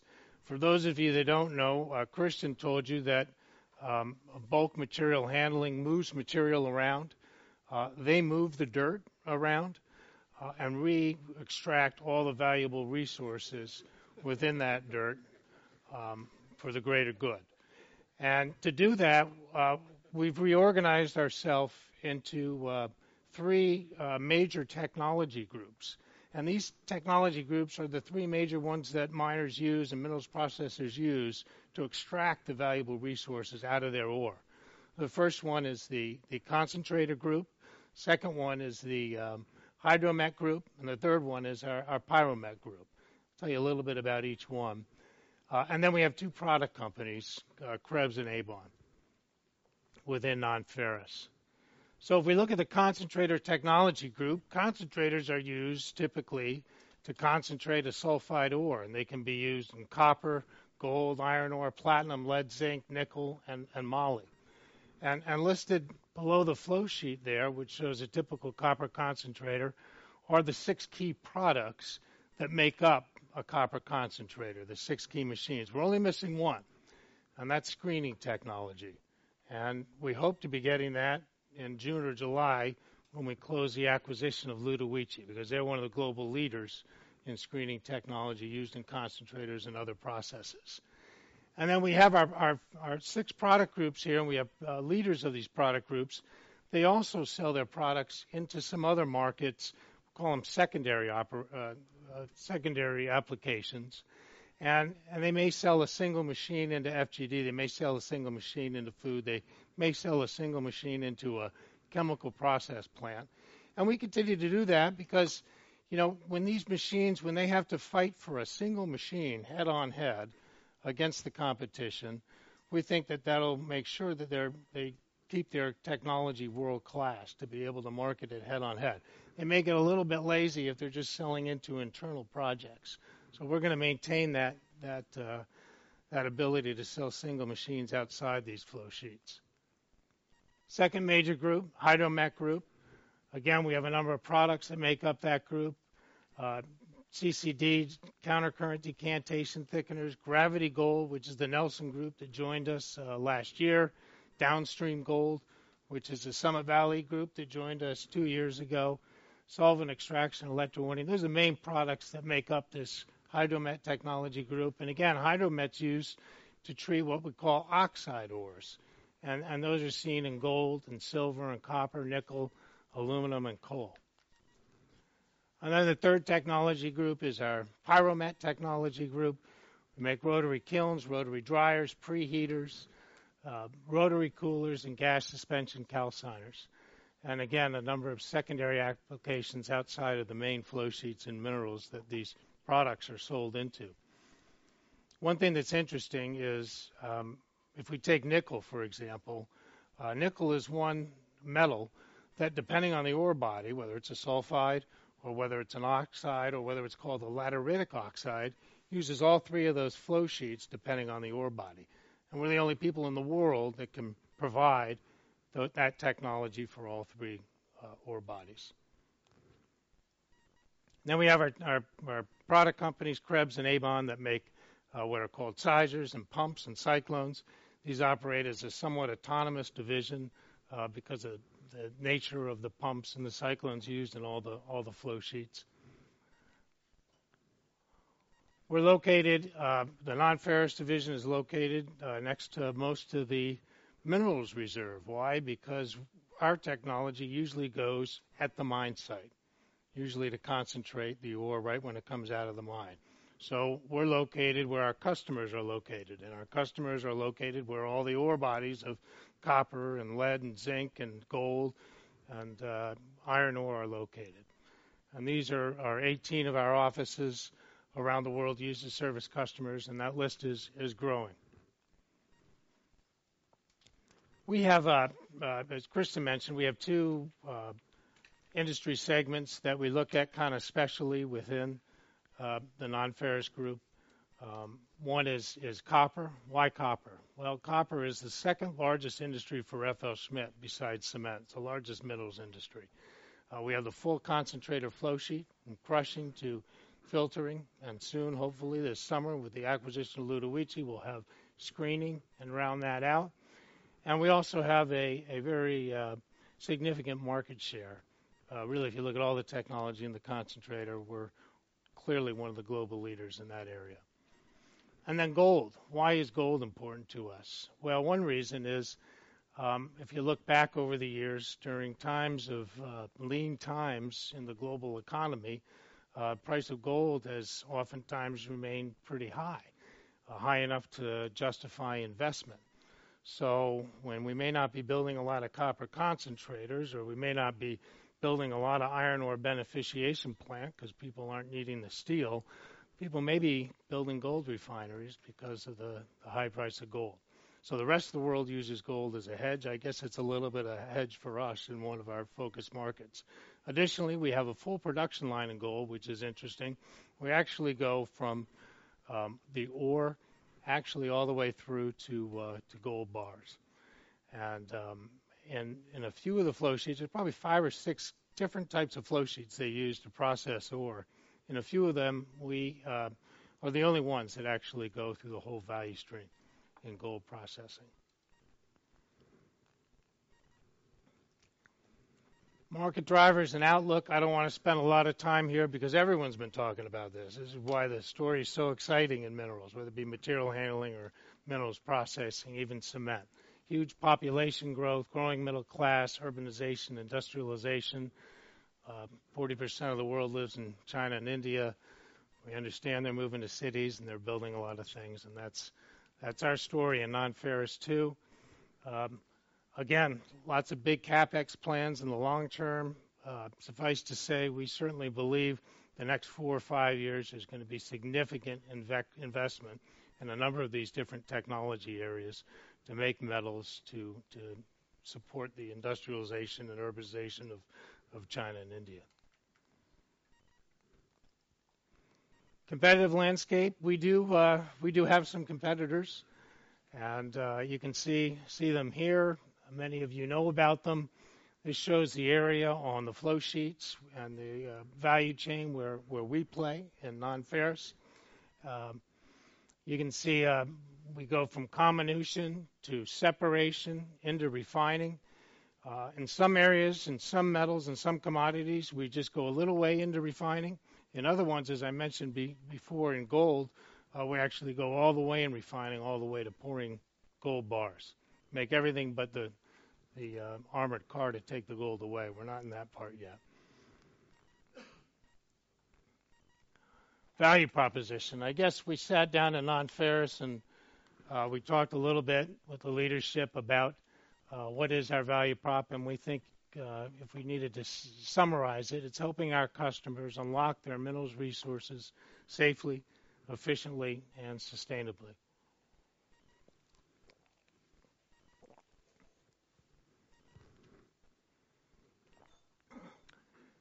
So what are our customers' challenges? Well, we heard about some of these too. These are obviously their challenges or our opportunities. Safety, increasing raw material and energy costs, more difficult to find, mine, and process ore bodies, decreasing head grades, water scarcity, and tougher to get environmental permits, the so-called right to mine. Huge issues for our miners. So how can we help them? Well, we believe it all starts with a deep understanding of their ore. And, you know, I think going forward, as these ore bodies become much more rare, as they become located deep in the earth, in difficult places, learning how to separate out the metals from this ore is something that is extremely important for us and all our technology. We've invested in the last 3 years pretty heavily in putting together a world-class testing center in Salt Lake City with satellites around the world in key mining areas. And now we're actually putting together what we call our ore characterization and process mineralogy lab, OCPM for short. And that it's a significant investment, and basically we're getting things called QEM scanners, which are actually scanning electron microscopes, so we can look deep at the ore bodies, deep at the matrices that these metals are locked up in, try to get an understanding then about how we can use the best equipment, the best technology, the best flow sheets to separate out those metals. We're good at it today. We're going to be a lot better at it tomorrow. And this opens up on May 4th. So anybody that comes to Salt Lake City after the Vegas mining show will be able to see our new OCPM. And then after we look at the ore in detail and understand exactly what it takes to separate it efficiently, we need to pick out the products that are needed to do the job. We have a lot of technology. We bought a lot of technology. We had a lot of technology. We've developed some technology over the last 10 years. We need to pick the one that's most appropriate to do the job. We do that, and then we have to arrange it in flow sheets that are efficient, sustainable, best in class. We have a bunch of process guys that take it over from there and put these things together. And then finally, we can supply complete plants with our life cycle support, which you heard about from Bjarne and our customer service group. I guess the way we look at it, though, is we look at it as a flexible approach. I think we had a lot of value putting together these flow sheets, supplying extended scope to our projects. But we're happy to supply single machines, or we can supply complete plants. It's really up to the customer to choose. And this shows one of these concentrators that we talked about with all the key machines here, what it looks like. Reaching our goals by extending the scope. And, you know, in hindsight, 2 days after the 100-year anniversary of the Titanic, I'm not sure I should have used the iceberg slide. But I assure you, it has nothing to do with the Titanic. Well, the minerals group, of which that technology has moved into the non-ferrous group, was a collection of individual product companies over the last 10 years that we bought and acquired and put into our system. Now we're starting to attach these products into larger systems, into a larger scope of supply. And what we're trying to do is, instead of just selling single machines into a customer's flow sheet, we're trying to actually add a lot more value by putting them together in systems and trying to access a big area under that iceberg that we think is there with extended scope of supply. It can be as simple as putting doing all the plant engineering, civil, structural, mechanical, electrical piping around our individual machines, supplying the third-party equipment. Or it can be actually taking those, as we call them, islands, and arranging them into complete production systems for our customers. Now, we do this typically in close coordination and partnership, actually, with the consultants, the big engineering houses, the EPCMs, because they're looking at building a whole mine. They're looking at developing tailings ponds. They're looking at building roads and power lines and bringing fresh water up to the plant site. We don't do that. But what we can do, we feel, is add a lot of value by arranging our machines together and connecting them together. There's a lot of opportunity for growth for us by doing that. There's a lot of opportunity for our customers and the mining houses to do more projects with us supporting them on that end. Again, some of the advantages are faster production, minimum 3 to 6 months savings in engineering time with this, what we call the one source concept. There's reduced risk, world-class proven technologies and our process know-how, greater operational efficiencies, proven reliability and service, and then all that leads to a lower total cost of ownership, which most of our customers are interested in today. And then our strategy, well, we heard about customer intimacy, we heard about operational excellence, and you heard about product leadership. When we apply those thoughts to what we need to do in non-ferrous, this is the list that we came up with. A couple, if you read through there, you can see we talked about deepen our understanding of our customers' ore bodies, very important. Expand our local presence in several key mining areas. We need to recruit, retain, and develop the best people in the business to serve our customers. And I'll tell you, that's one area that I believe FLSmidth has a significant competitive advantage. There certainly is right now a global talent war going on within the global minerals business. And FLSmidth is a pretty exciting place to work. And we've been able to recruit and retain more than our fair share of industry talent over the last few years, and I believe that's going to accelerate going forward as we keep moving. Operational excellence, well, of course, we need to ensure the health, safety, and environment, our top priorities in everything we do. I don't think if you ask any miner what's their top priority, I think everyone would say safety. That's their top of the agenda. That's our top of our agenda also. We certainly need to expand our extended scope competencies, which we just talked about, value for us, value for engineering houses, and value for our customers. We need to expand our global sourcing capabilities. And, of course, we have to deliver on all our commitments. Let's get it right the first time. Regarding product leadership, we need to nurture our culture of innovation and continuous product improvement. You know, we have quite an entrepreneurial culture, actually, in non-ferrous, because we've integrated in a lot of small technology product companies and brought their people in that bring a lot of that innovative spirit into our larger organization. We don't want to lose any of that. We want to grow that and expand on that. We need to develop in partnership with our customers the next generation of minerals processing technologies. Clearly, you know, we want to be at least number 1 or 2 in every key position in our flow sheets, and we're close today. And we need to make sure that we maintain that position going forward. And then finally, we have a few flow sheet gaps to fill, so we'll look at doing those organically and acquisitively going forward. With that, questions?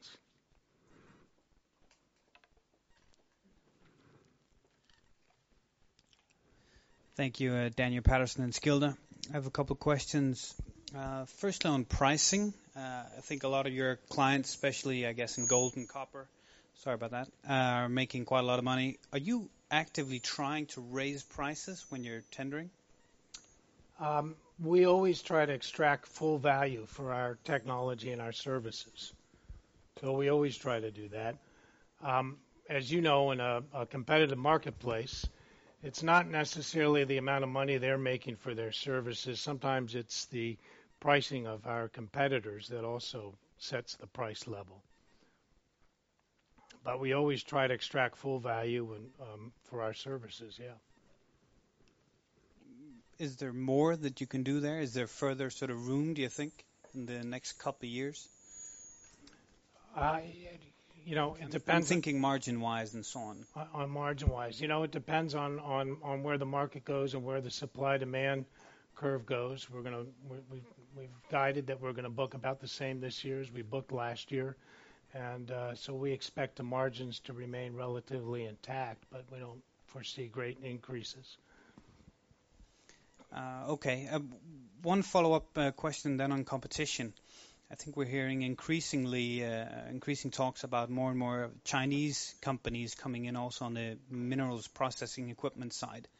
Can you comment on how you're seeing that at the moment? Are they being more active? Yeah, we do. We do see more Chinese. Thank you for that question.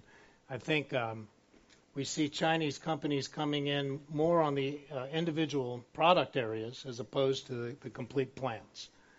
And you know, we certainly think as we put together these complete flow sheets and these complete plants, we're certainly staying a step ahead of not only Chinese, but, you know, really anybody in the business.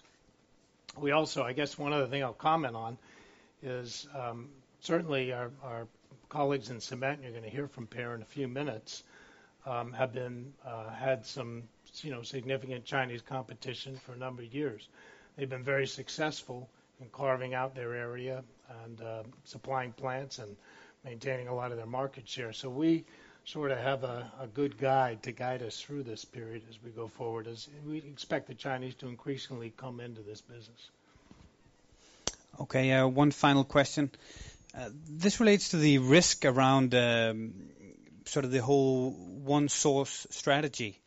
What about the risk that Bechtel or the consultants, they won't send too much business your way because they fear being intermediated sort of, you know, in a few years by you? What have you sort of analyzed that risk? We have, and thank you for that question. That's an excellent question. We are, as we develop, as you heard me say a little bit closer, this flexible approach, we're happy to sell a single machine. We're happy to put a bundled machines together, and we're happy to do some of the engineering that companies like Bechtel and Fluor and SNC-Lavalin and the big consultants do. What we're doing is developing, and really in partnership with actually Bechtel, looking at offloading them by doing islands around our machinery and by connecting some together. You know, Bechtel has a big resource constraint. They like to take a lot of big projects, as many as they, you know, can execute successfully, to use them as an example. And we've worked in, again, partnership with Bechtel to offload some of the, you know, engineering around our individual machines that they're really not that interested in doing. So we try to talk to the major EPCMs, like I say, the Bechtels, the Fluors, the SNC Lavalins, the Hatches, and in partnership go after these projects. And when we extend our scope, it's usually in consultation with them to where we can help them, not compete with them. That's not our idea. And Bechtel, again, when you look at a whole mine site, they're going to be building things like roads and power lines and areas that we're not involved in and never will be.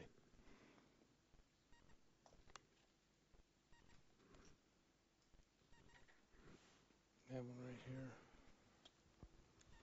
Klaus Kiel from Nykredit Markets. You talked about the mining capex 5 minutes ago, and you said that, yeah, the mining companies have announced some quite significant capex plans here for 2012.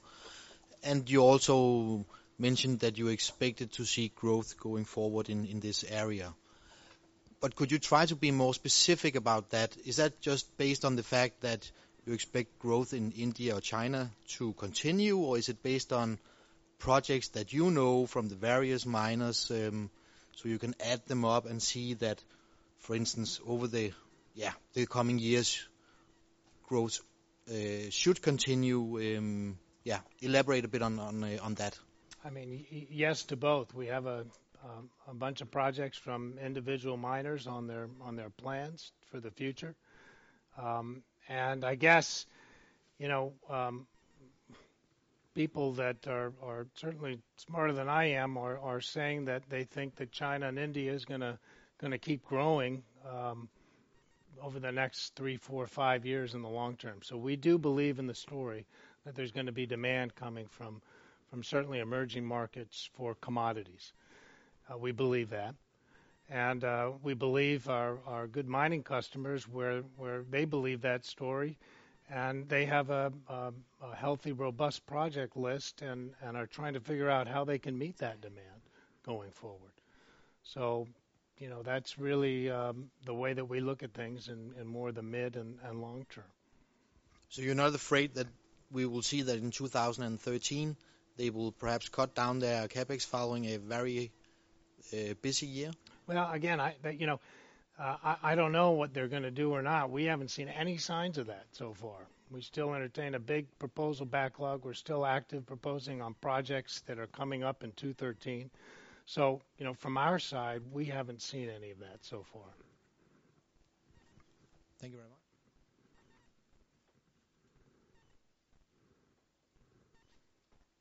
One over. Yeah, thanks, Kenneth Leiling. You can see the miners are going to spend quite a bit more here in 2012 according to their budgets, but at the same time you're talking about a flattish order intake level or development versus 2011 for your business. Just the background for that, lucky last year, something unique that we need to know about?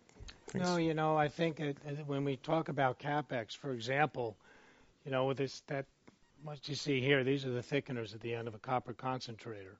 And a copper concentrator, the total CapEx investment for that might be anywhere from $1 billion to $3 billion US dollars. And our portion of that may be 20%, 18% of the total CapEx spend, including construction for that concentrator. And we also tend to fall on the trailing edge of the CapEx spend for our miners. So they need to go out and find a property and start developing that property, start putting in roads, start putting in power lines and everything else. So when they say they're doing a big CapEx for 2012, it may not actually be till 2013 that we see the orders and the backlog increasing because of that. Thank you. Thank you, Pete. Thank you. I think it's about time to move on. And everything starts with cement, definitely FLSmidth did, and so does any economic growth in any developing country. And FLSmidth is the only major player in minerals that is also a leading player in cement, giving us some unique advantages of synergies, of flexibility, of reduced market risks. So we plan to hold on to our leading market position in cement, and the responsibility for that is our cement kid, Per Mejnert Kristensen, who has also been with us always. And he knows every part of the industry, every customer, every competitor. He's been in all geographical regions, including 5 years in China. So the floor is yours, Per. Thank you very much, Jørgen. Hope you can all hear me, and good afternoon. And yes, I'm being named the Cement Kid, and I'm still dreaming about how it will be one day to be upgraded to become Gold Kid. But we will see if that ever happens.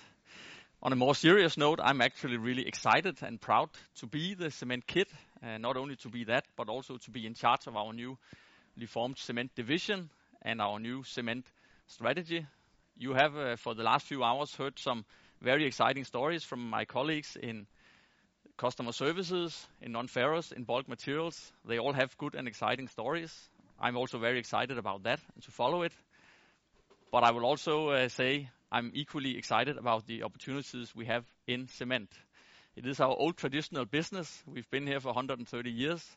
I still think we have a lot of very good opportunities ahead of us, and I look forward to take you through that the next 20-25 minutes.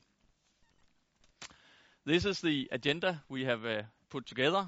Just a brief explanation about what is it about this new cement division, something about our key figures, our products and solutions, and the customers and competition, of course, also. Then we look a little bit about what the future holds in terms of the market and also our strategy to address that.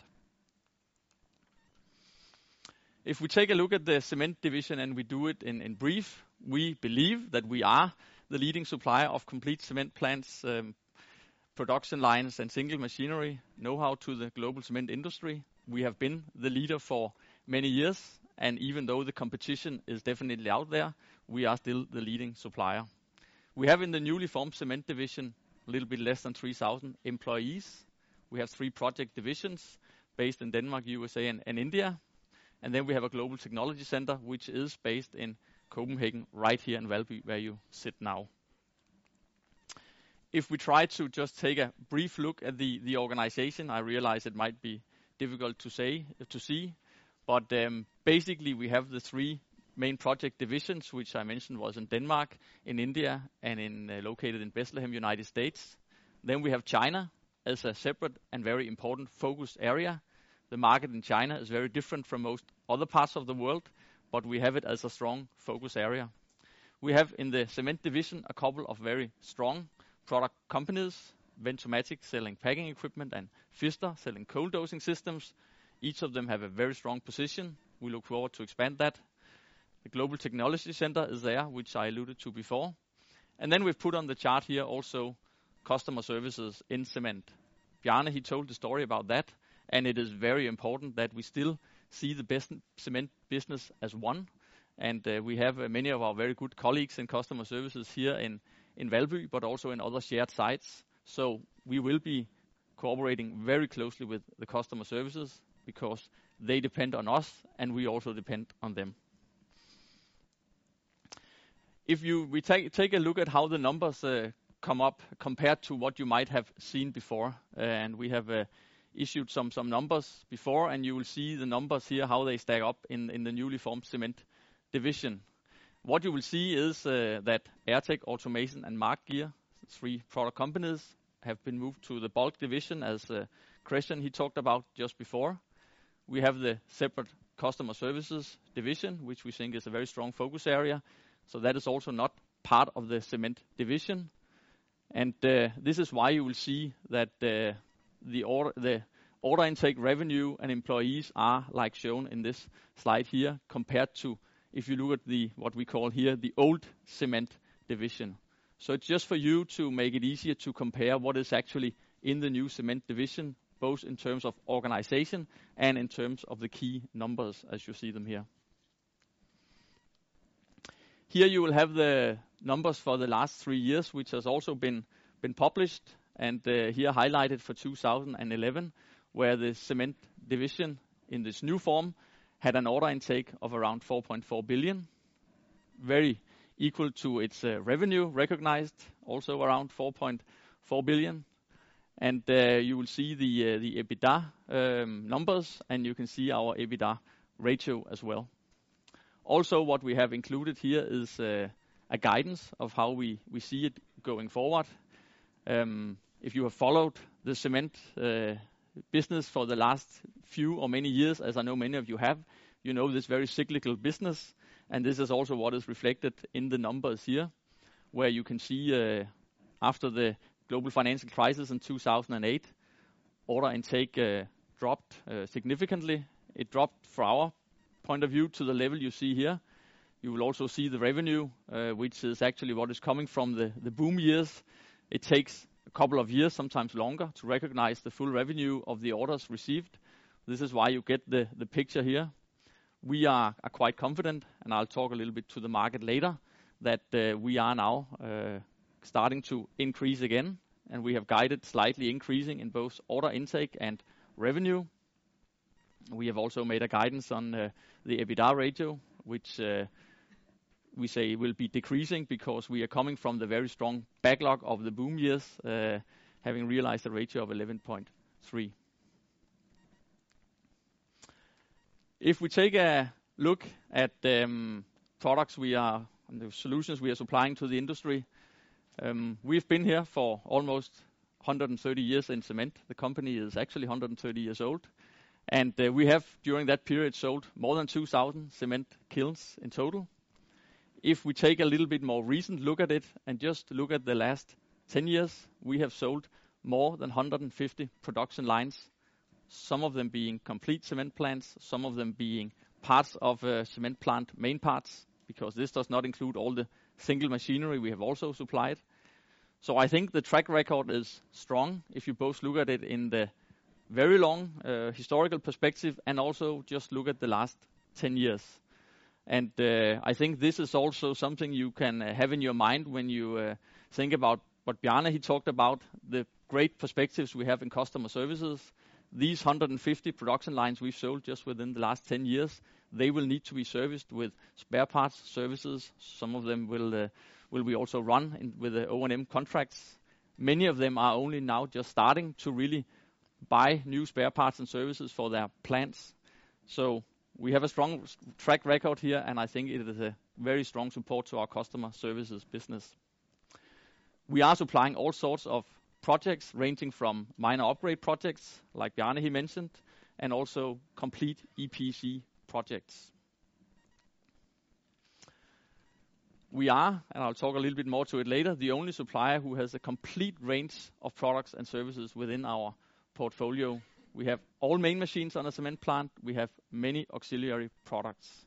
And we do have the complete range of service capabilities from sale of parts to complete operation and maintenance contracts. Here is how you can depict a cement plant, which is actually a very large industrial complex. And it consists of a huge number of machines. I will try not to go in too much detail with all of it, but I think it's an interesting story that we do have the complete range of proprietary equipment for a cement plant, because this is one of the great strengths of FLSmidth. We've had it for many years, we have developed it further, we've made acquisitions, and this has brought us to the level where we are now. What you do in cement production is that you basically take rock coming from the quarry, and then you crush it, and this is the machine you see to the very left. Then we take it to the material storage. We will use some of the conveyors Kristian he has. We will use some of the storage equipment, which he also has. We will then take it into the mill to grind the material. We have our own best-in-class vertical mills. The mills need to be driven. They need to be driven by large gears. That's what you see next to the vertical mill, supplied by Mark Gear of Switzerland. We have cold dosing equipment, which is what you see here, supplied by Pfister of Germany, which I alluded to before, is in our division.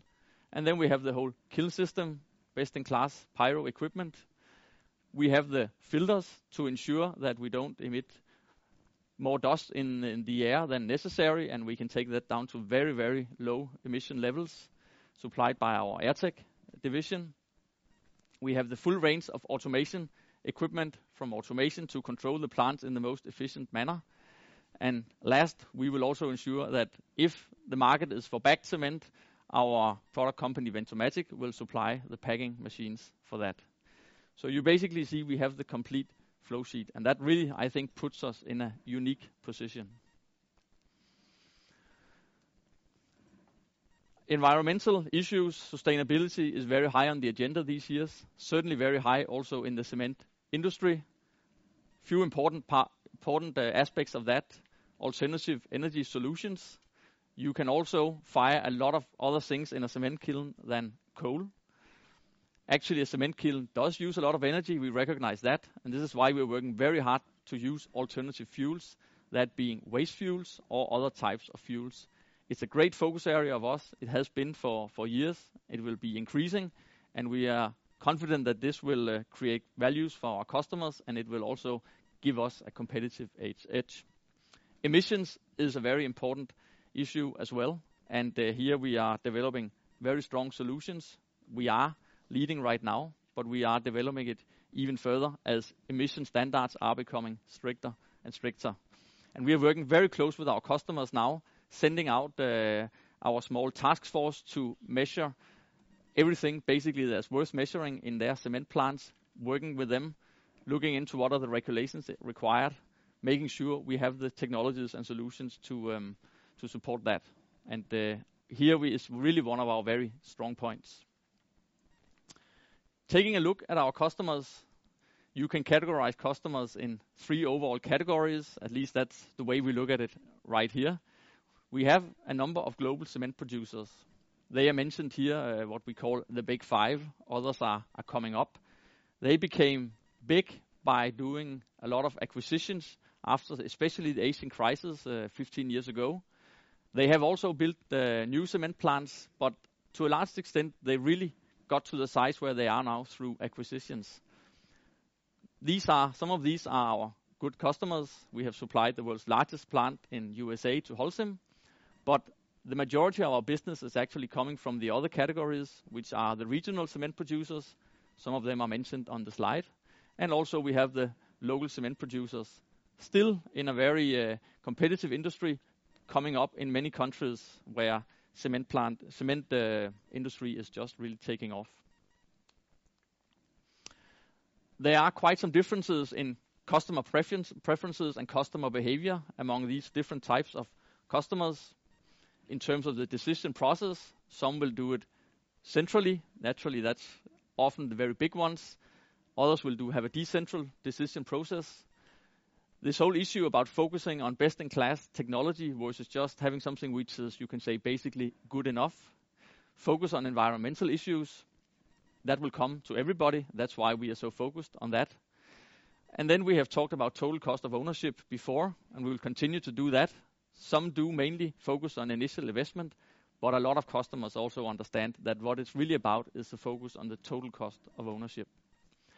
And then we have customers focusing on partnership versus just going out, buying a cement plant here, getting on, maybe buying another one there, but really getting into close partnerships.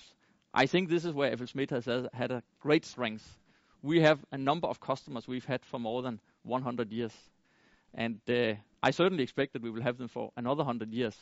And I think this is really something that is also playing to our customer intimacy, or you can call customer focus strategy. So we will definitely work on even strengthening our partnering with our good customers. Now there's been a lot of bullets on our slides before, so I thought you should see some nice photos. At least that's what I think. And that is talking to what I said before, our customers. Some of them are very long-standing customers. And also a little bit about how customers can change. Because what you see on the left picture is from Thailand, Siam City Cement, who were the first in the world to buy 10,000 ton per day lines, the first of these 2 lines, more than approximately 20 years ago. I was fortunate enough myself to be out there, helped to construct the second of these lines. Very good customer of FLSmidth. We supplied 5 of their 6 production lines. They were taken over by Holcim in 1999 after the Asian crisis. So here we have an example of a very good local customer now becoming part of a global company, but still one of our very good customers. Other example you see here is AUCC Libya, where we have worked close with the customer. In fact, so close that we have supplied 2 lines. We have O&M contracts. The situation in Libya, I think everybody knows the story. We are getting up into gear again, and a lot of new opportunities are in this country. In China, I could talk a long time about China because I've been there for 5 years, being part of selling some of the equipment you see here. China is a very special market, but we actually have built up a strong position in specialized equipment. We have sold almost 200 of these vertical mills in China over the last 10 years. We have sold some of the largest production lines over there. You see a photo here, 2 10,000 ton per day lines, and now also one 12,000 ton per day line. Another market where we've had huge success for many years is Vietnam. We are working very close with the customers there. In 2010, we actually inaugurated 2 large plants in Vietnam. The one you see to the right, which was also the front picture in my presentation, is of Huang Tak Cement, and there you will see that we have supplied 3 production lines, one in the 70s, one in the 90s, and then also one we commissioned just a couple of years ago. So I think, again, a great story of how we can build upon the partnerships we have, even in the very competitive market we see nowadays. Just to give you a little picture of what we have going on right now, here I'm showing the major ongoing projects which have been sold the last 2-3 years, and we are actually very active. So even after the crisis in 2008-9, we have sold a pretty large number of production lines. We are executing now, putting into operation some of them. Of course, we've also sold a lot of other minor equipment, which I'm not showing here, but I think it is showing that we have, despite the market being down compared to previous times, been able to get a number of very important and large projects. But it is, of course, true that in any business there is competition. It also goes for FLSmidth. We are coming from a business which has traditionally been dominated by a select number of European companies, more than 100 years old, many of them. So we've sort of been the same bunch, competing for the same orders. But only 7-8 years ago, the market changed. I think many of you will know. The Chinese suppliers of equipment, they came out to the world market, having exercised how to do it on their own market for some years. They ventured out into the international market. And of these, I think many will know that the largest is Sinoma, which is actually a company formed by the largest, what they call design institutes, which they pooled into this company and then started bidding for their projects out on the international market. And if we look at how the competitive landscape has been the last 5-6 years, you will see the chart here. That is the way we normally depict the market shares among the major players. It is, just to make it clear, measured in terms of the sold kiln capacity, and it is the kiln capacity outside China. China is a separate case. But I think it gives a very good picture of how the traditional European players have fared in this period, and also how Sinoma has fared out on the international market. There's also a number of specialized equipment suppliers. I'm mentioning 6 of them here. They do only supply single equipment.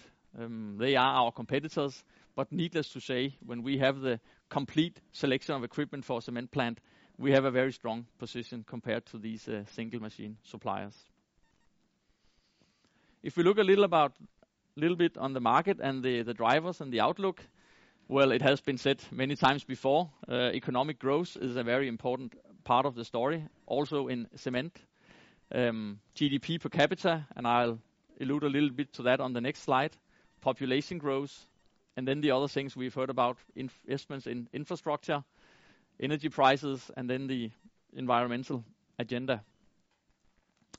Cement is a product which is a very homogeneous product. but it's also very expensive to transport. And that is why cement has traditionally been a very local or at least regional business. It's very expensive to ship around the world.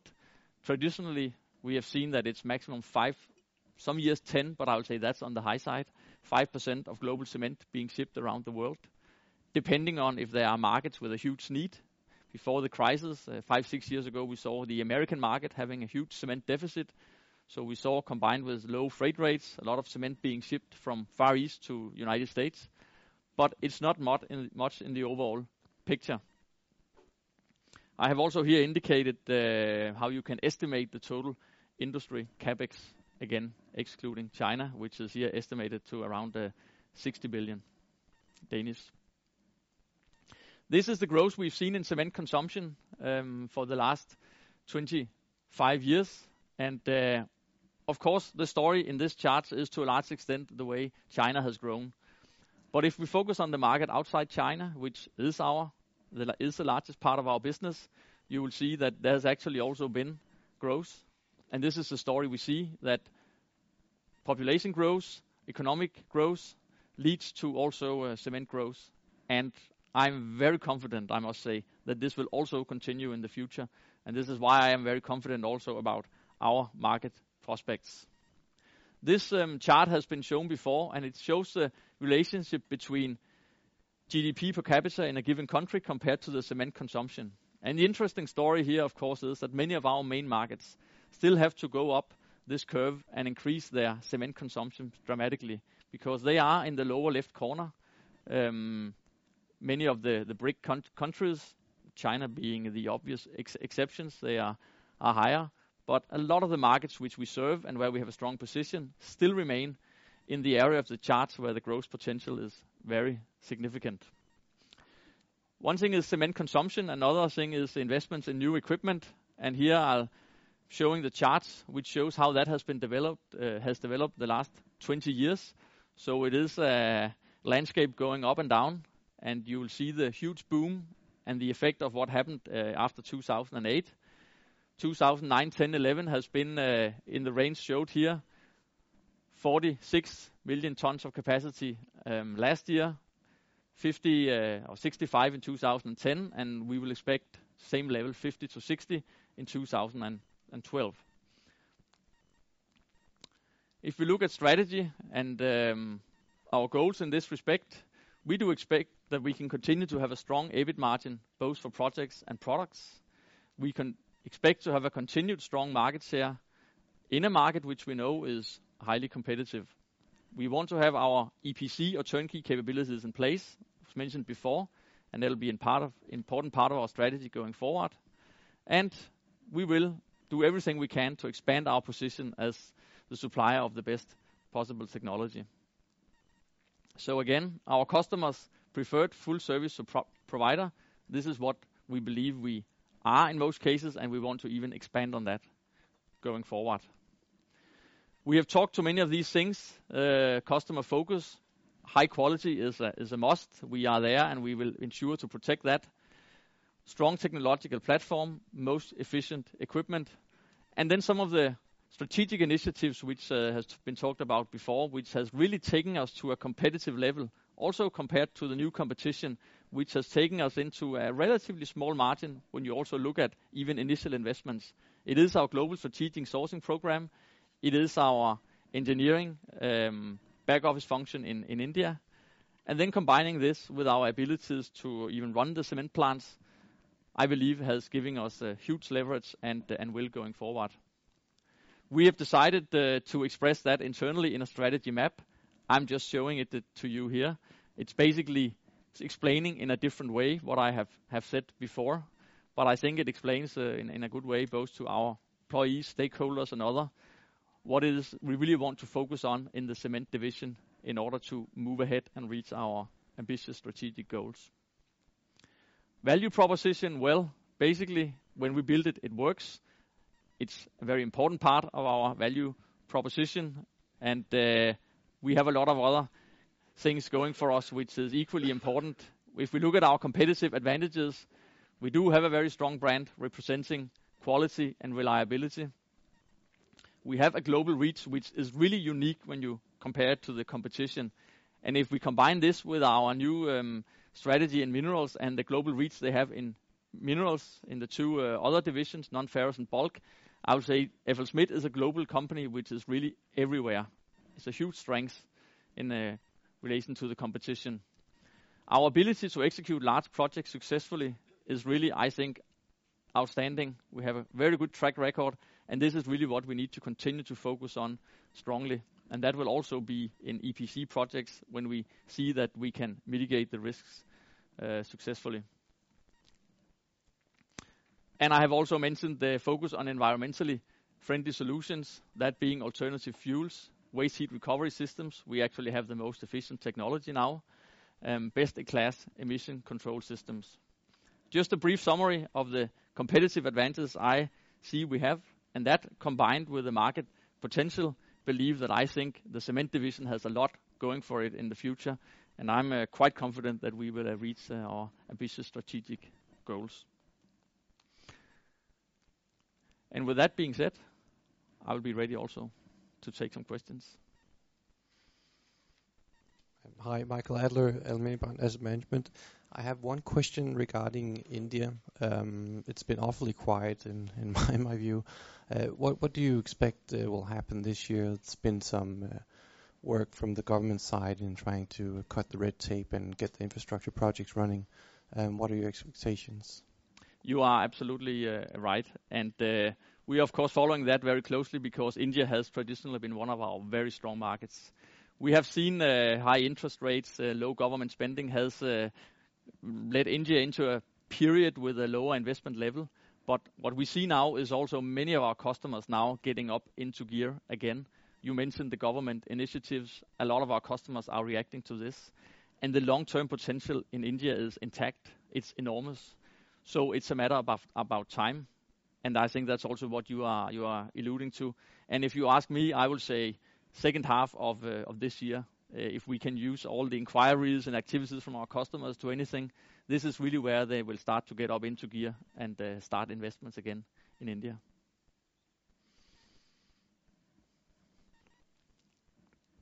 Lars Topham from Carnegie. It seems as you are increasing your focus again on turnkey projects. I wonder how we should model that, because wouldn't it imply that the revenue per ton of new kiln demand would increase, but on the other hand, margins would come down? I think you are right to the extent that if we go into this, we cannot earn the same amount on the civil part of a project as we can on our proprietary technologies. This is really where we have our strengths. On the other hand, it will give us opportunities to grow.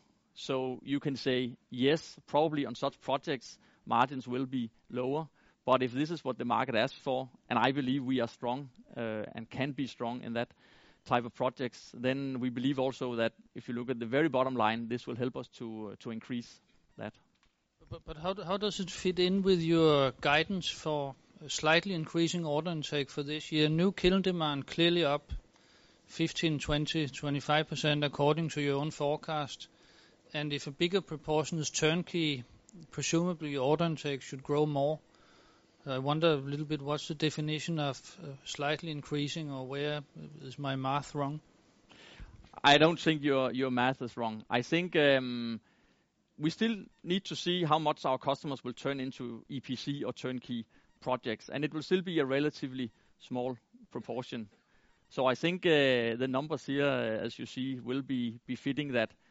Probably there will be more EPC projects, and it will lead to a slightly increase in order take and revenue. And I think this is our estimate for now.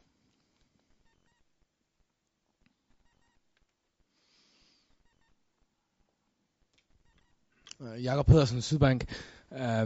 Could you expand a bit on your possibilities going into China? It seems like a huge untapped potential. You said yourself that this is a very important area for you, but when do we see the orders coming, and what type of orders do you expect to get in the Chinese market? We have, as I said, had a quite strong niche market for some of selected parts of our business in China. What we see in China now is a strong focus on environmental issues. As I said, this is where we have a global strategy, but certainly also a strategy to strengthen our position in China. So I think this is where you will see it, everything related to environmental issues, that being emissions, alternative fuels, other of these initiatives which we are working very hard on. Then there are some well-known barriers in terms of the complete projects, and we are following that very closely because our ambitions in China are intact. But I think where you will first see some movement is in all these environmental aspects where we clearly have a strength with our strong technological focus.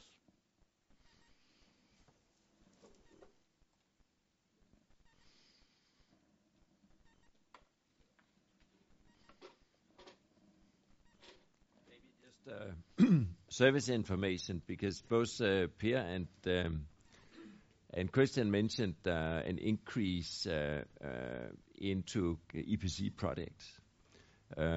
We will be going in that direction because that's where the customers want us to go.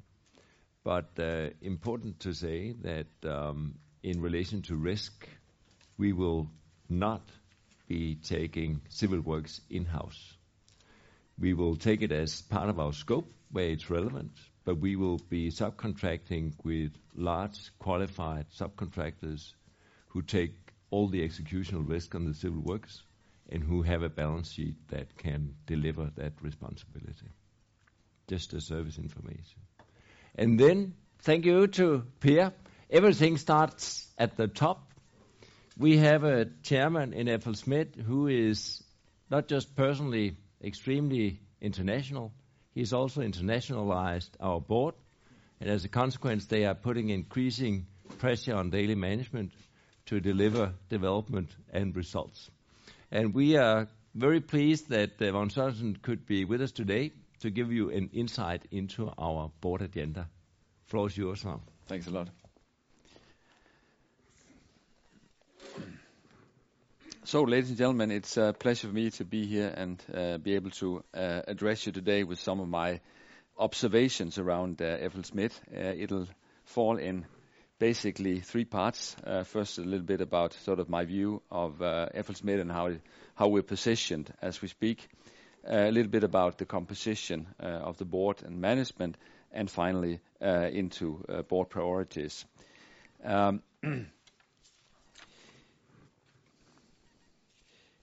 I am, of all the speakers you've heard today, I'm the first one who can say I haven't been here always. As a matter of fact, compared to these guys, I just came. And that's also why I take the liberty to talk about my first impressions. And it's really great being here today because this more or less completes my first year as chairman of FLSmidth, which has been a fascinating year where we have together board and management through multiple iterations developed a new strategy and on the back of that also adapted our organization to deliver that strategy. But where it all comes from, no matter sort of how focused or how different your new strategy is and the resulting organization, it all comes out of where FLSmidth started. And FLSmidth started, as been said many times already, more than 100 years ago, and has a proud heritage and engineering tradition. For the ones of you who followed FLSmidth over the years, you know there's been a lot of sort of detours around both different industries and different focuses. But I think we can say that the company has now been over the last say 8 or 9 years maneuvered safely into a harbor with two docks, one being cement and the other one being minerals, and I think they're a great fit because both and minerals obviously you can then divide up to multiple segments and multiple industries as had also been explained. But I think what ties together is that they all offer good growth prospects. They all build on megatrends that are positive. And what makes FLSmidth so special is also that we have the majority of our turnover, up to 70%, coming out of emerging markets. So in sort of years where you speak about sort of very flattish development or even recession in Europe or the US. I think we can say that we can sort of maneuver safely even in that in these waters, because we are so focused on the markets where growth still is imminent. I think there's a lot of credit that has to go out to both employees, to management, but also the board for a lot of foresight and staying power through very, very difficult periods. And probably one, if I just highlight one thing, I think the, as also I think Huno said in the beginning, the acquisition of GLMV actually sort of built on still what FLSmidth is best at, but it gave FLSmidth one more leg to stand on, and I think that's what we see sort of where today that we can reap the fruits out of through our renewed and strengthened focus on different mineral segments and industries. Since I started out saying that we come out of this proud heritage and engineering tradition, you will also realize and with me recognize that we're in no need of a revolution, but more an evolution of doing or continuing to do what we're best at, but then obviously also taking all the growth opportunities as they arise and come our way. If I look at the strengths and opportunities of FLSmidth today, we obviously have a very solid position in selected segments with different business dynamics, but to some degree synergistic. And that's also how the idea with GLMV originally grew about. That was to utilize these synergies and reap some economies of scale, through that develop into probably markets that offered more growth potential than cement would in the long run. There's been a lot about megatrends today. Urbanization, industrialization in emerging markets has been mentioned, and I think that these are extremely important megatrends that gives FLSmidth a very good platform to stand on also for the future. We have a very well-defined business concept in one source, and Pete went into that at length, where we can basically deliver everything from selected or single machines over islands or bundle islands, and then up to one source. And I think our acquisitions play a very vital role there, because that is what can move us even further on this curve, where we can deliver more and more of the flow sheet, not only in cement, but also in the selected mineral segments more and more. It all builds on a quality trademark and a first-class reputation. We see that again and again, and we see that when we're up against the Chinese, for instance, that we have a very, very solid position. And we will not necessarily have the cheapest offer, but we'll be able to provide the best offer, and an offer that our customers know is characterized by high quality and high standards. The technological know-how and superiority is a backbone for FLSmidth. We'll keep on investing in staying in that position and keeping that, and our focus on R&D is obviously extremely important to prevail. For that position to prevail. We have a very developed and targeted offshoring model, and also, as you know and has been said, asset-light model where we outsource a lot, and that is what helps us through obviously cycles with downturns, as you have seen in 2009 and 10, where our model is extremely flexible, even though because of the cycle, our top line will fluctuate. We can still, through this flexible model, keep margins through the cycle. What we should definitely leverage, and what we are in the process of leveraging, is the financial strength that we have gained over the years, which gives us a freedom to determine the right mix of where we're going to put our investment means, and do selected M&A that strengthens our flow sheet coverage or gives us an increased footprint, but obviously also serve our shareholders through dividends. And I think we have a very privileged position that we can we can determine this mix with great freedom here. We have an already sustainable position, as Bjarne explained, in customer service and O&M, but we also know that there's further potential, and we know that that's an area that can potentially also increase our margins in the medium and longer term. So we see that as a clear upside.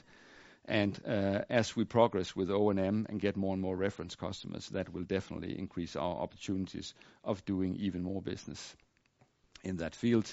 As I said before, our handling of the financial crisis proved our very adaptable and very flexible model, but it also proved that we have the right sense of urgency within management, within the company, that we adapt in time so that downturns doesn't necessarily hit our margins. It all builds, and that's probably our main strength, it builds on human resources, it builds on, and especially because it is an asset-light model, it builds on brilliant employees, very skilled employees coming out of this strong industrial and engineering tradition, and a strong management team, which I'll revert to. What are my expectations to FLSmidth? Where I finished the last slide, I'll start the next one, and that is definitely to attract and retain the greatest talents in the industry. This industry is characterized by a war for talent, especially maybe the mineral side, because it's so hot and growing, and because of that, it's a prime point on the board's agenda. How do we develop our talents, and how do we retain them, and how do we secure that they deliver for FLSmidth in the years to come, and retention programs and what goes along with it obviously becomes extremely important. I think Pierre showed you that even though we kind of put increasingly larger and larger emphasis on the different mineral segments, cement is by no means being given lower priority. It is still one of our backbones. It's where we came from. It's where we are extremely good. And it's our clear ambition to keep on sort of taking our share of the world market there. And as long as there's economic growth, as Pierre said, there'll also be growth in cement, and we intend to keep our high market share there, in spite of obviously fierce competition in the marketplace.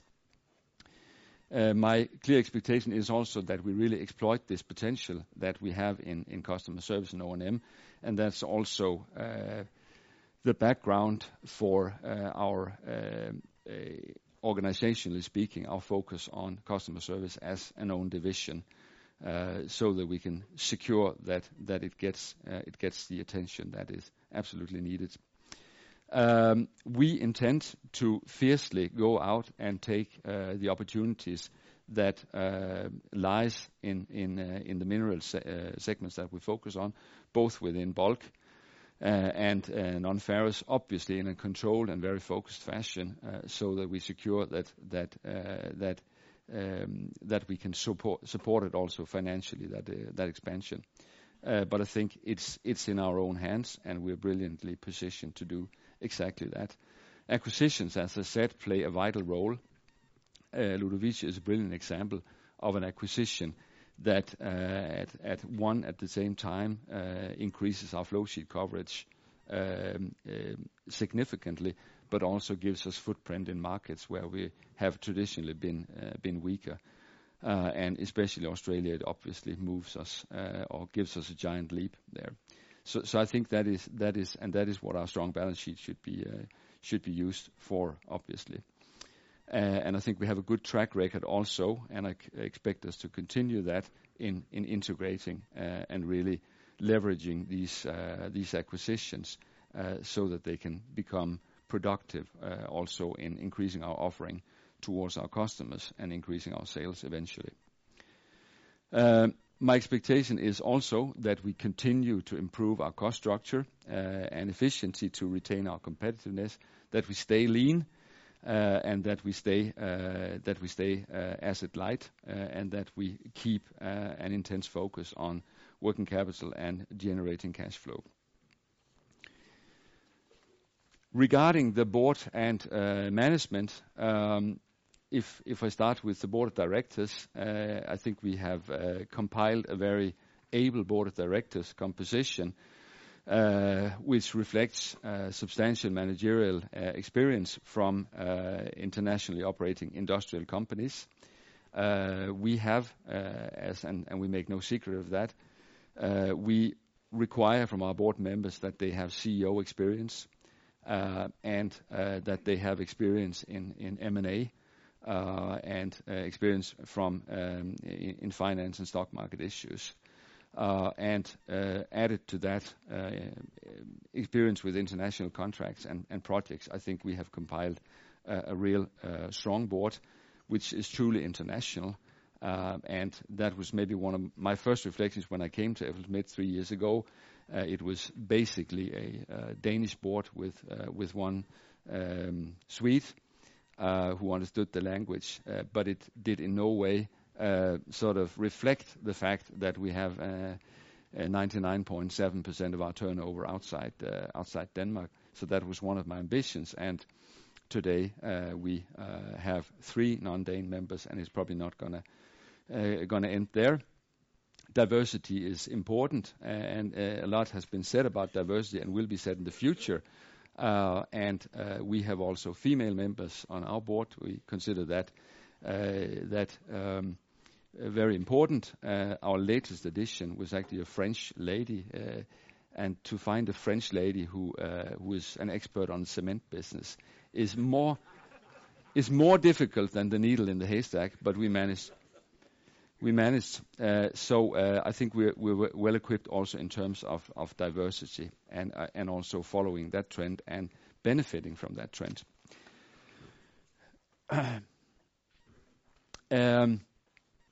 Here you see our board after last AGM we had shortly before Easter, and I won't sort of go through that. Just mention the 2 last editions. One I mentioned, which was Caroline Grégoire Saint-Marie, who has almost 10 years CEO experience from the cement industry, and we added her to the board at the AGM, and we also added Tom Knudsen, whom many of you will know, who has significant, obviously, not only CEO experience, but in this context, maybe more importantly, CFO experience, and he will head up our audit committee after Jesper Ovesen left. So I think that was 2 very strong additions that we could add to the board. One thing also I'd like to mention, obviously, like all other big public boards, we make use of committees and the usual ones like compensation, nomination, and audit. But we have also, and in recognition of the fact that FLS is first and foremost a technology company, we have added a technology committee to the board to secure that we have the necessary focus and attention on R&D, and to secure that our R&D really serves its purpose, namely to, in a customer-driven fashion, really foresee what is it that will be in demand not only now but also in the years to come, and secure that we can have a superior offering, which is one of our ambitions, always to have that towards our customers. Executive management with this new structure also marks a flatter organization, marks a divisionalization around these 4 divisions that you've seen in front of you today. And we found it prudent and right to make a flatter organization in sort of recognition of the fact that minerals has for FLSmidth grown big.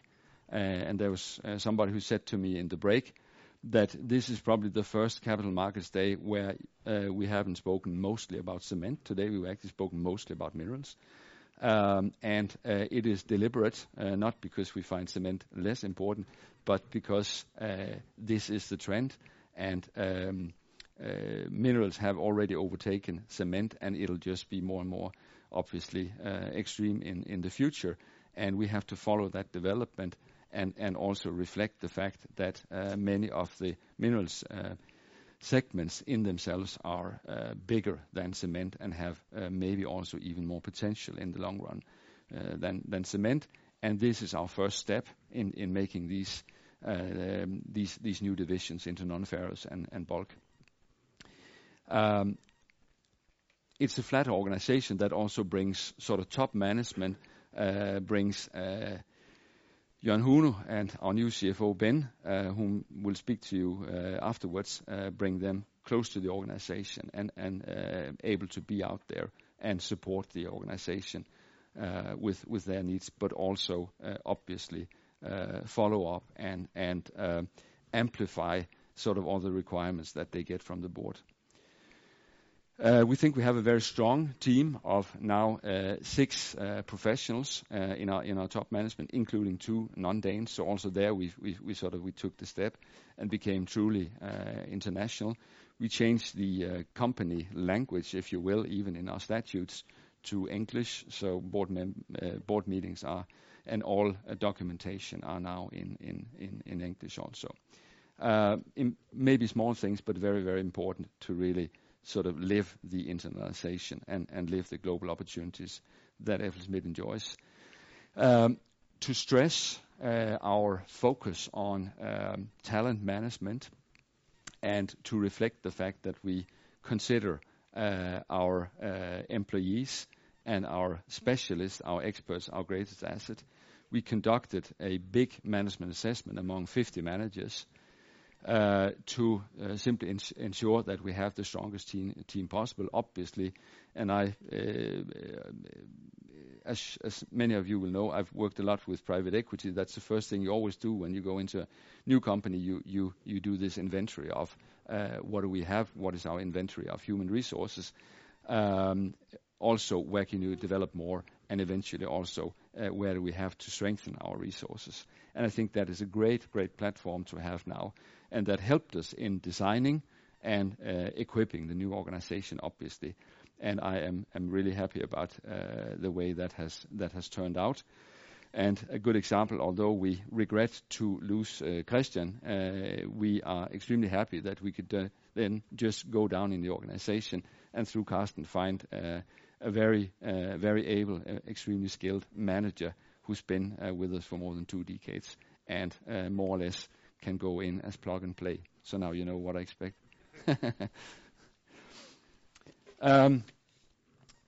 Strategy, obviously, the overall priority for the board is to ensure a sustainable and profitable growth, and we will grow, and we will have to be extremely prudent about securing that we do it in a sustainable fashion where we can expand our margins as we grow.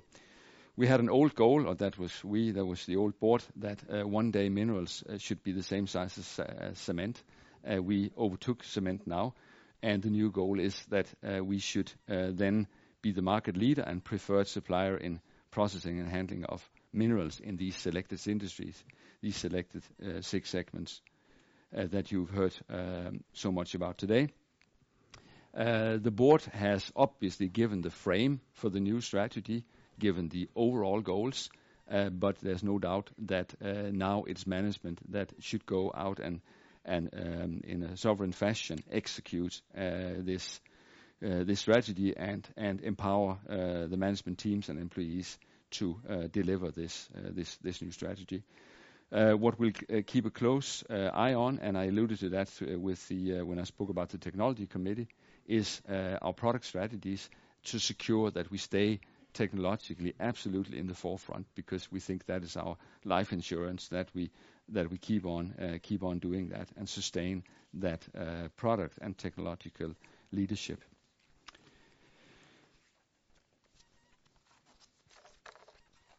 Capital structure, obviously extremely relevant, and we adopt a conservative approach to capital structure and attempt to keep risk and gearing low, but at the same time, obviously, utilize the financial strength that we have gained and the freedom to act that gives us.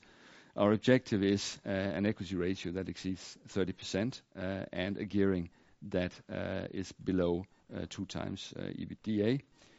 Our current capital contingency and acquisition capacity, if you will, is relatively strong, and we could obviously demonstrate that by buying Ludowici, by acquiring Ludowici.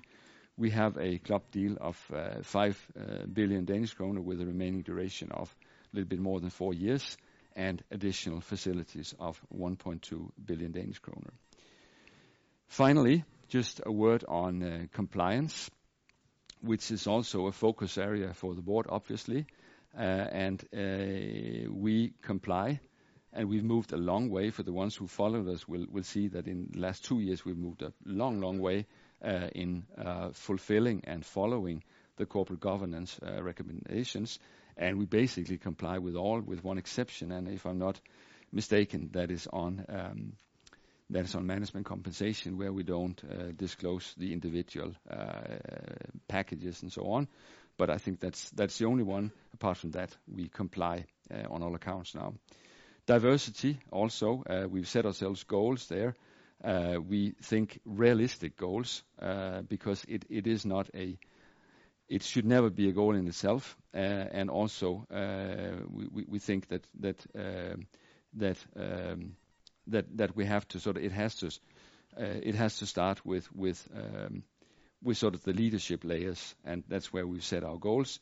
And then obviously later on it will sort of filter through to boards also, not necessarily ours, but others.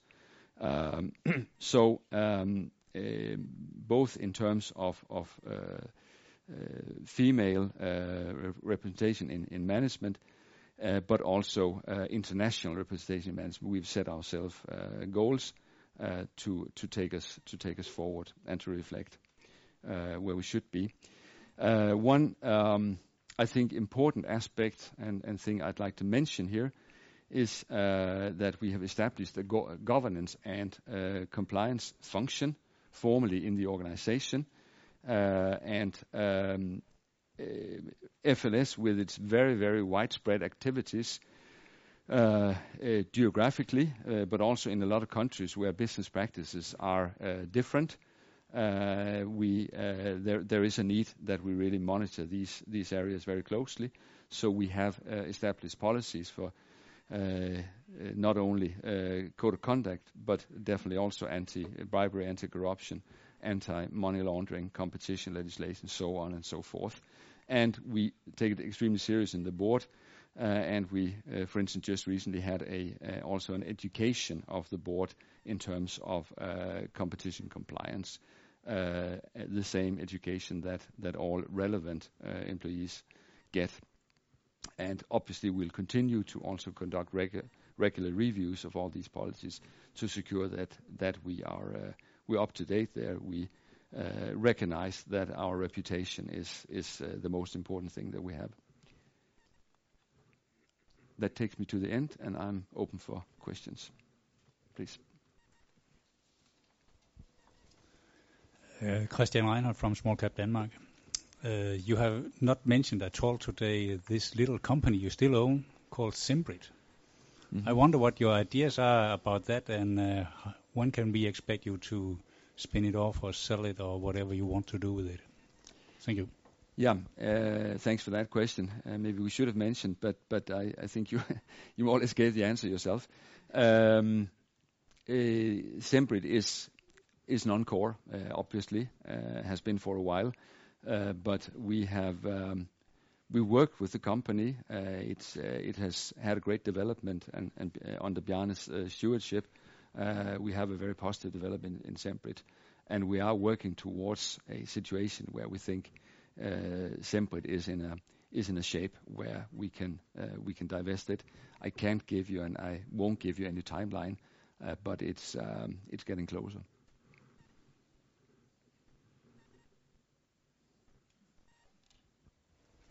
Just a little follow-up.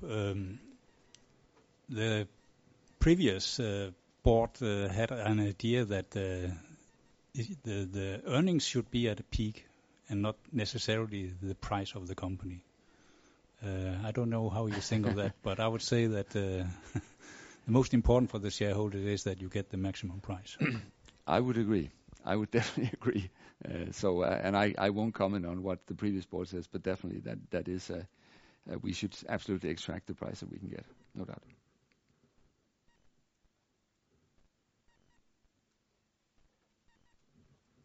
Okay, thanks a lot. Thank you very much, Magne. Now, as you all know, the backbone of any strong management team is to have the best CFO. We found him in Norway, and we are very happy that Ben Guren today has been with us for exactly 1 week. So he needs to learn just a little bit more about our industry. But he brings a lot of valuable experience and new ideas from other international companies. And we thought you should also just have the opportunity to get a first-hand impression of him, provided you don't ask any nasty questions yet. Thank you very much, Huno. Good evening.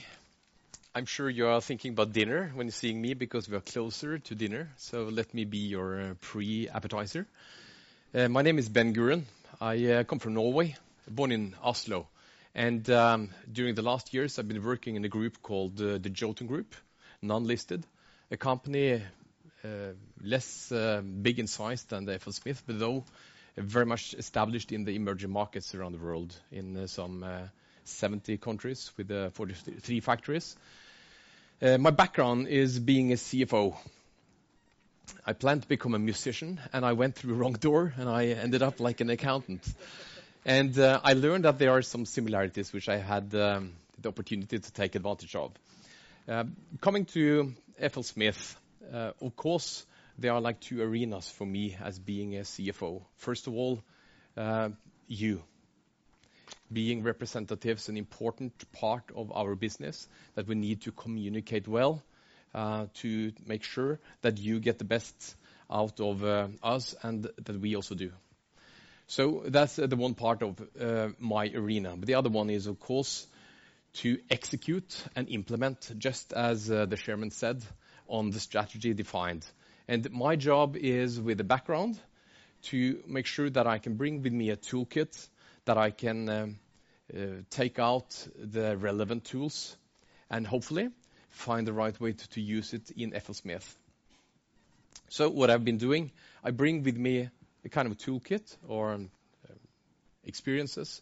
First of all, I'm a CPA, being an accountant and an advisor in KPMG for 23 years.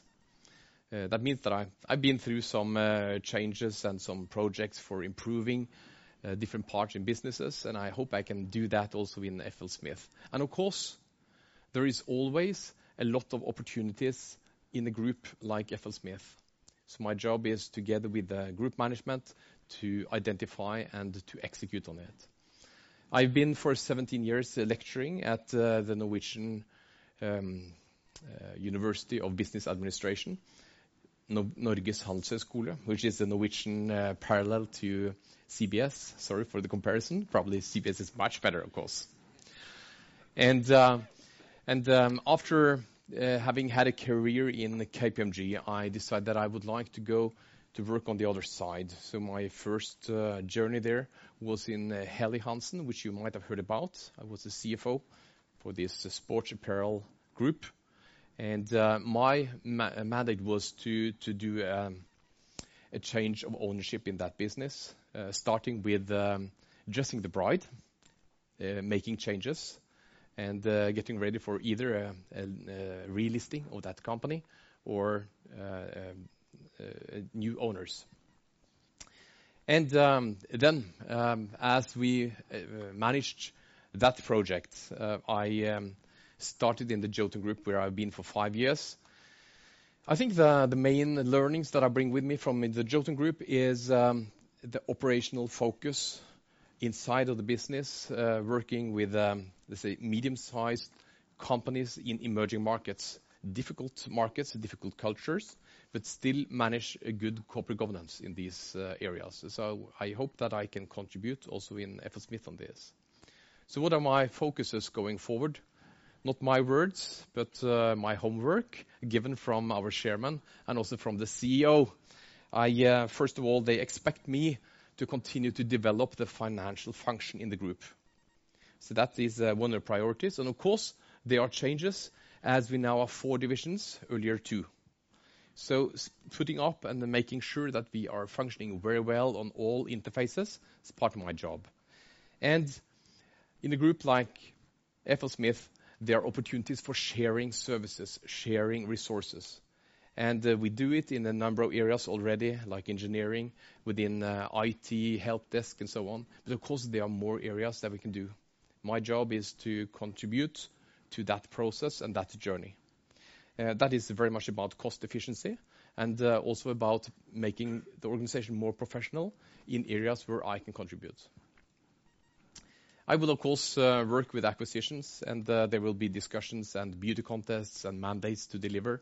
So we will, of course, have dialogues in many ways with some of the bankers and the corporate houses, for instance.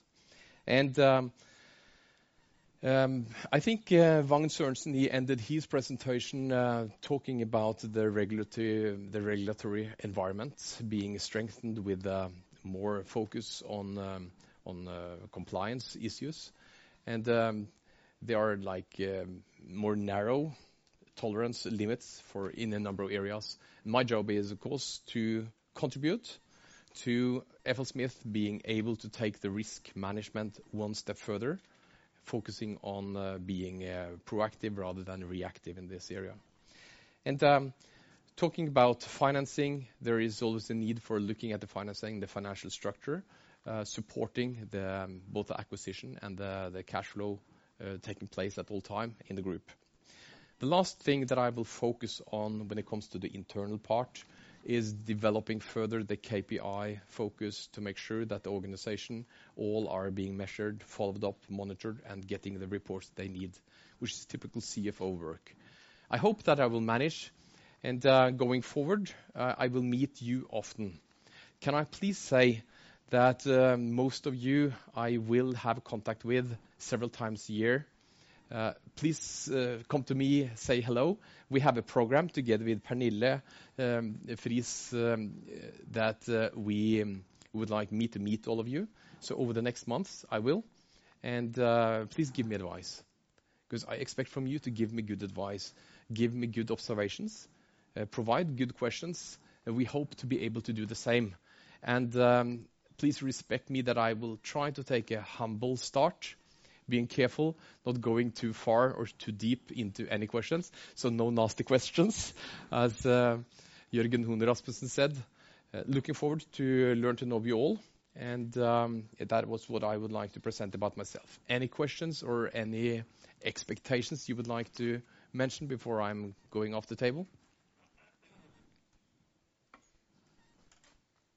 Okay, thank you very much. Thank you, Ben. Thank you to everyone for coming here today. Thank you for your relevant questions. This concludes the first part, but you can put more questions and get more answers if you join us at the Vegas Mining Show in the fall, and then you can take up the invitation from Pete afterwards to go and see our Minerals Processing Technology Center nearby in Salt Lake City.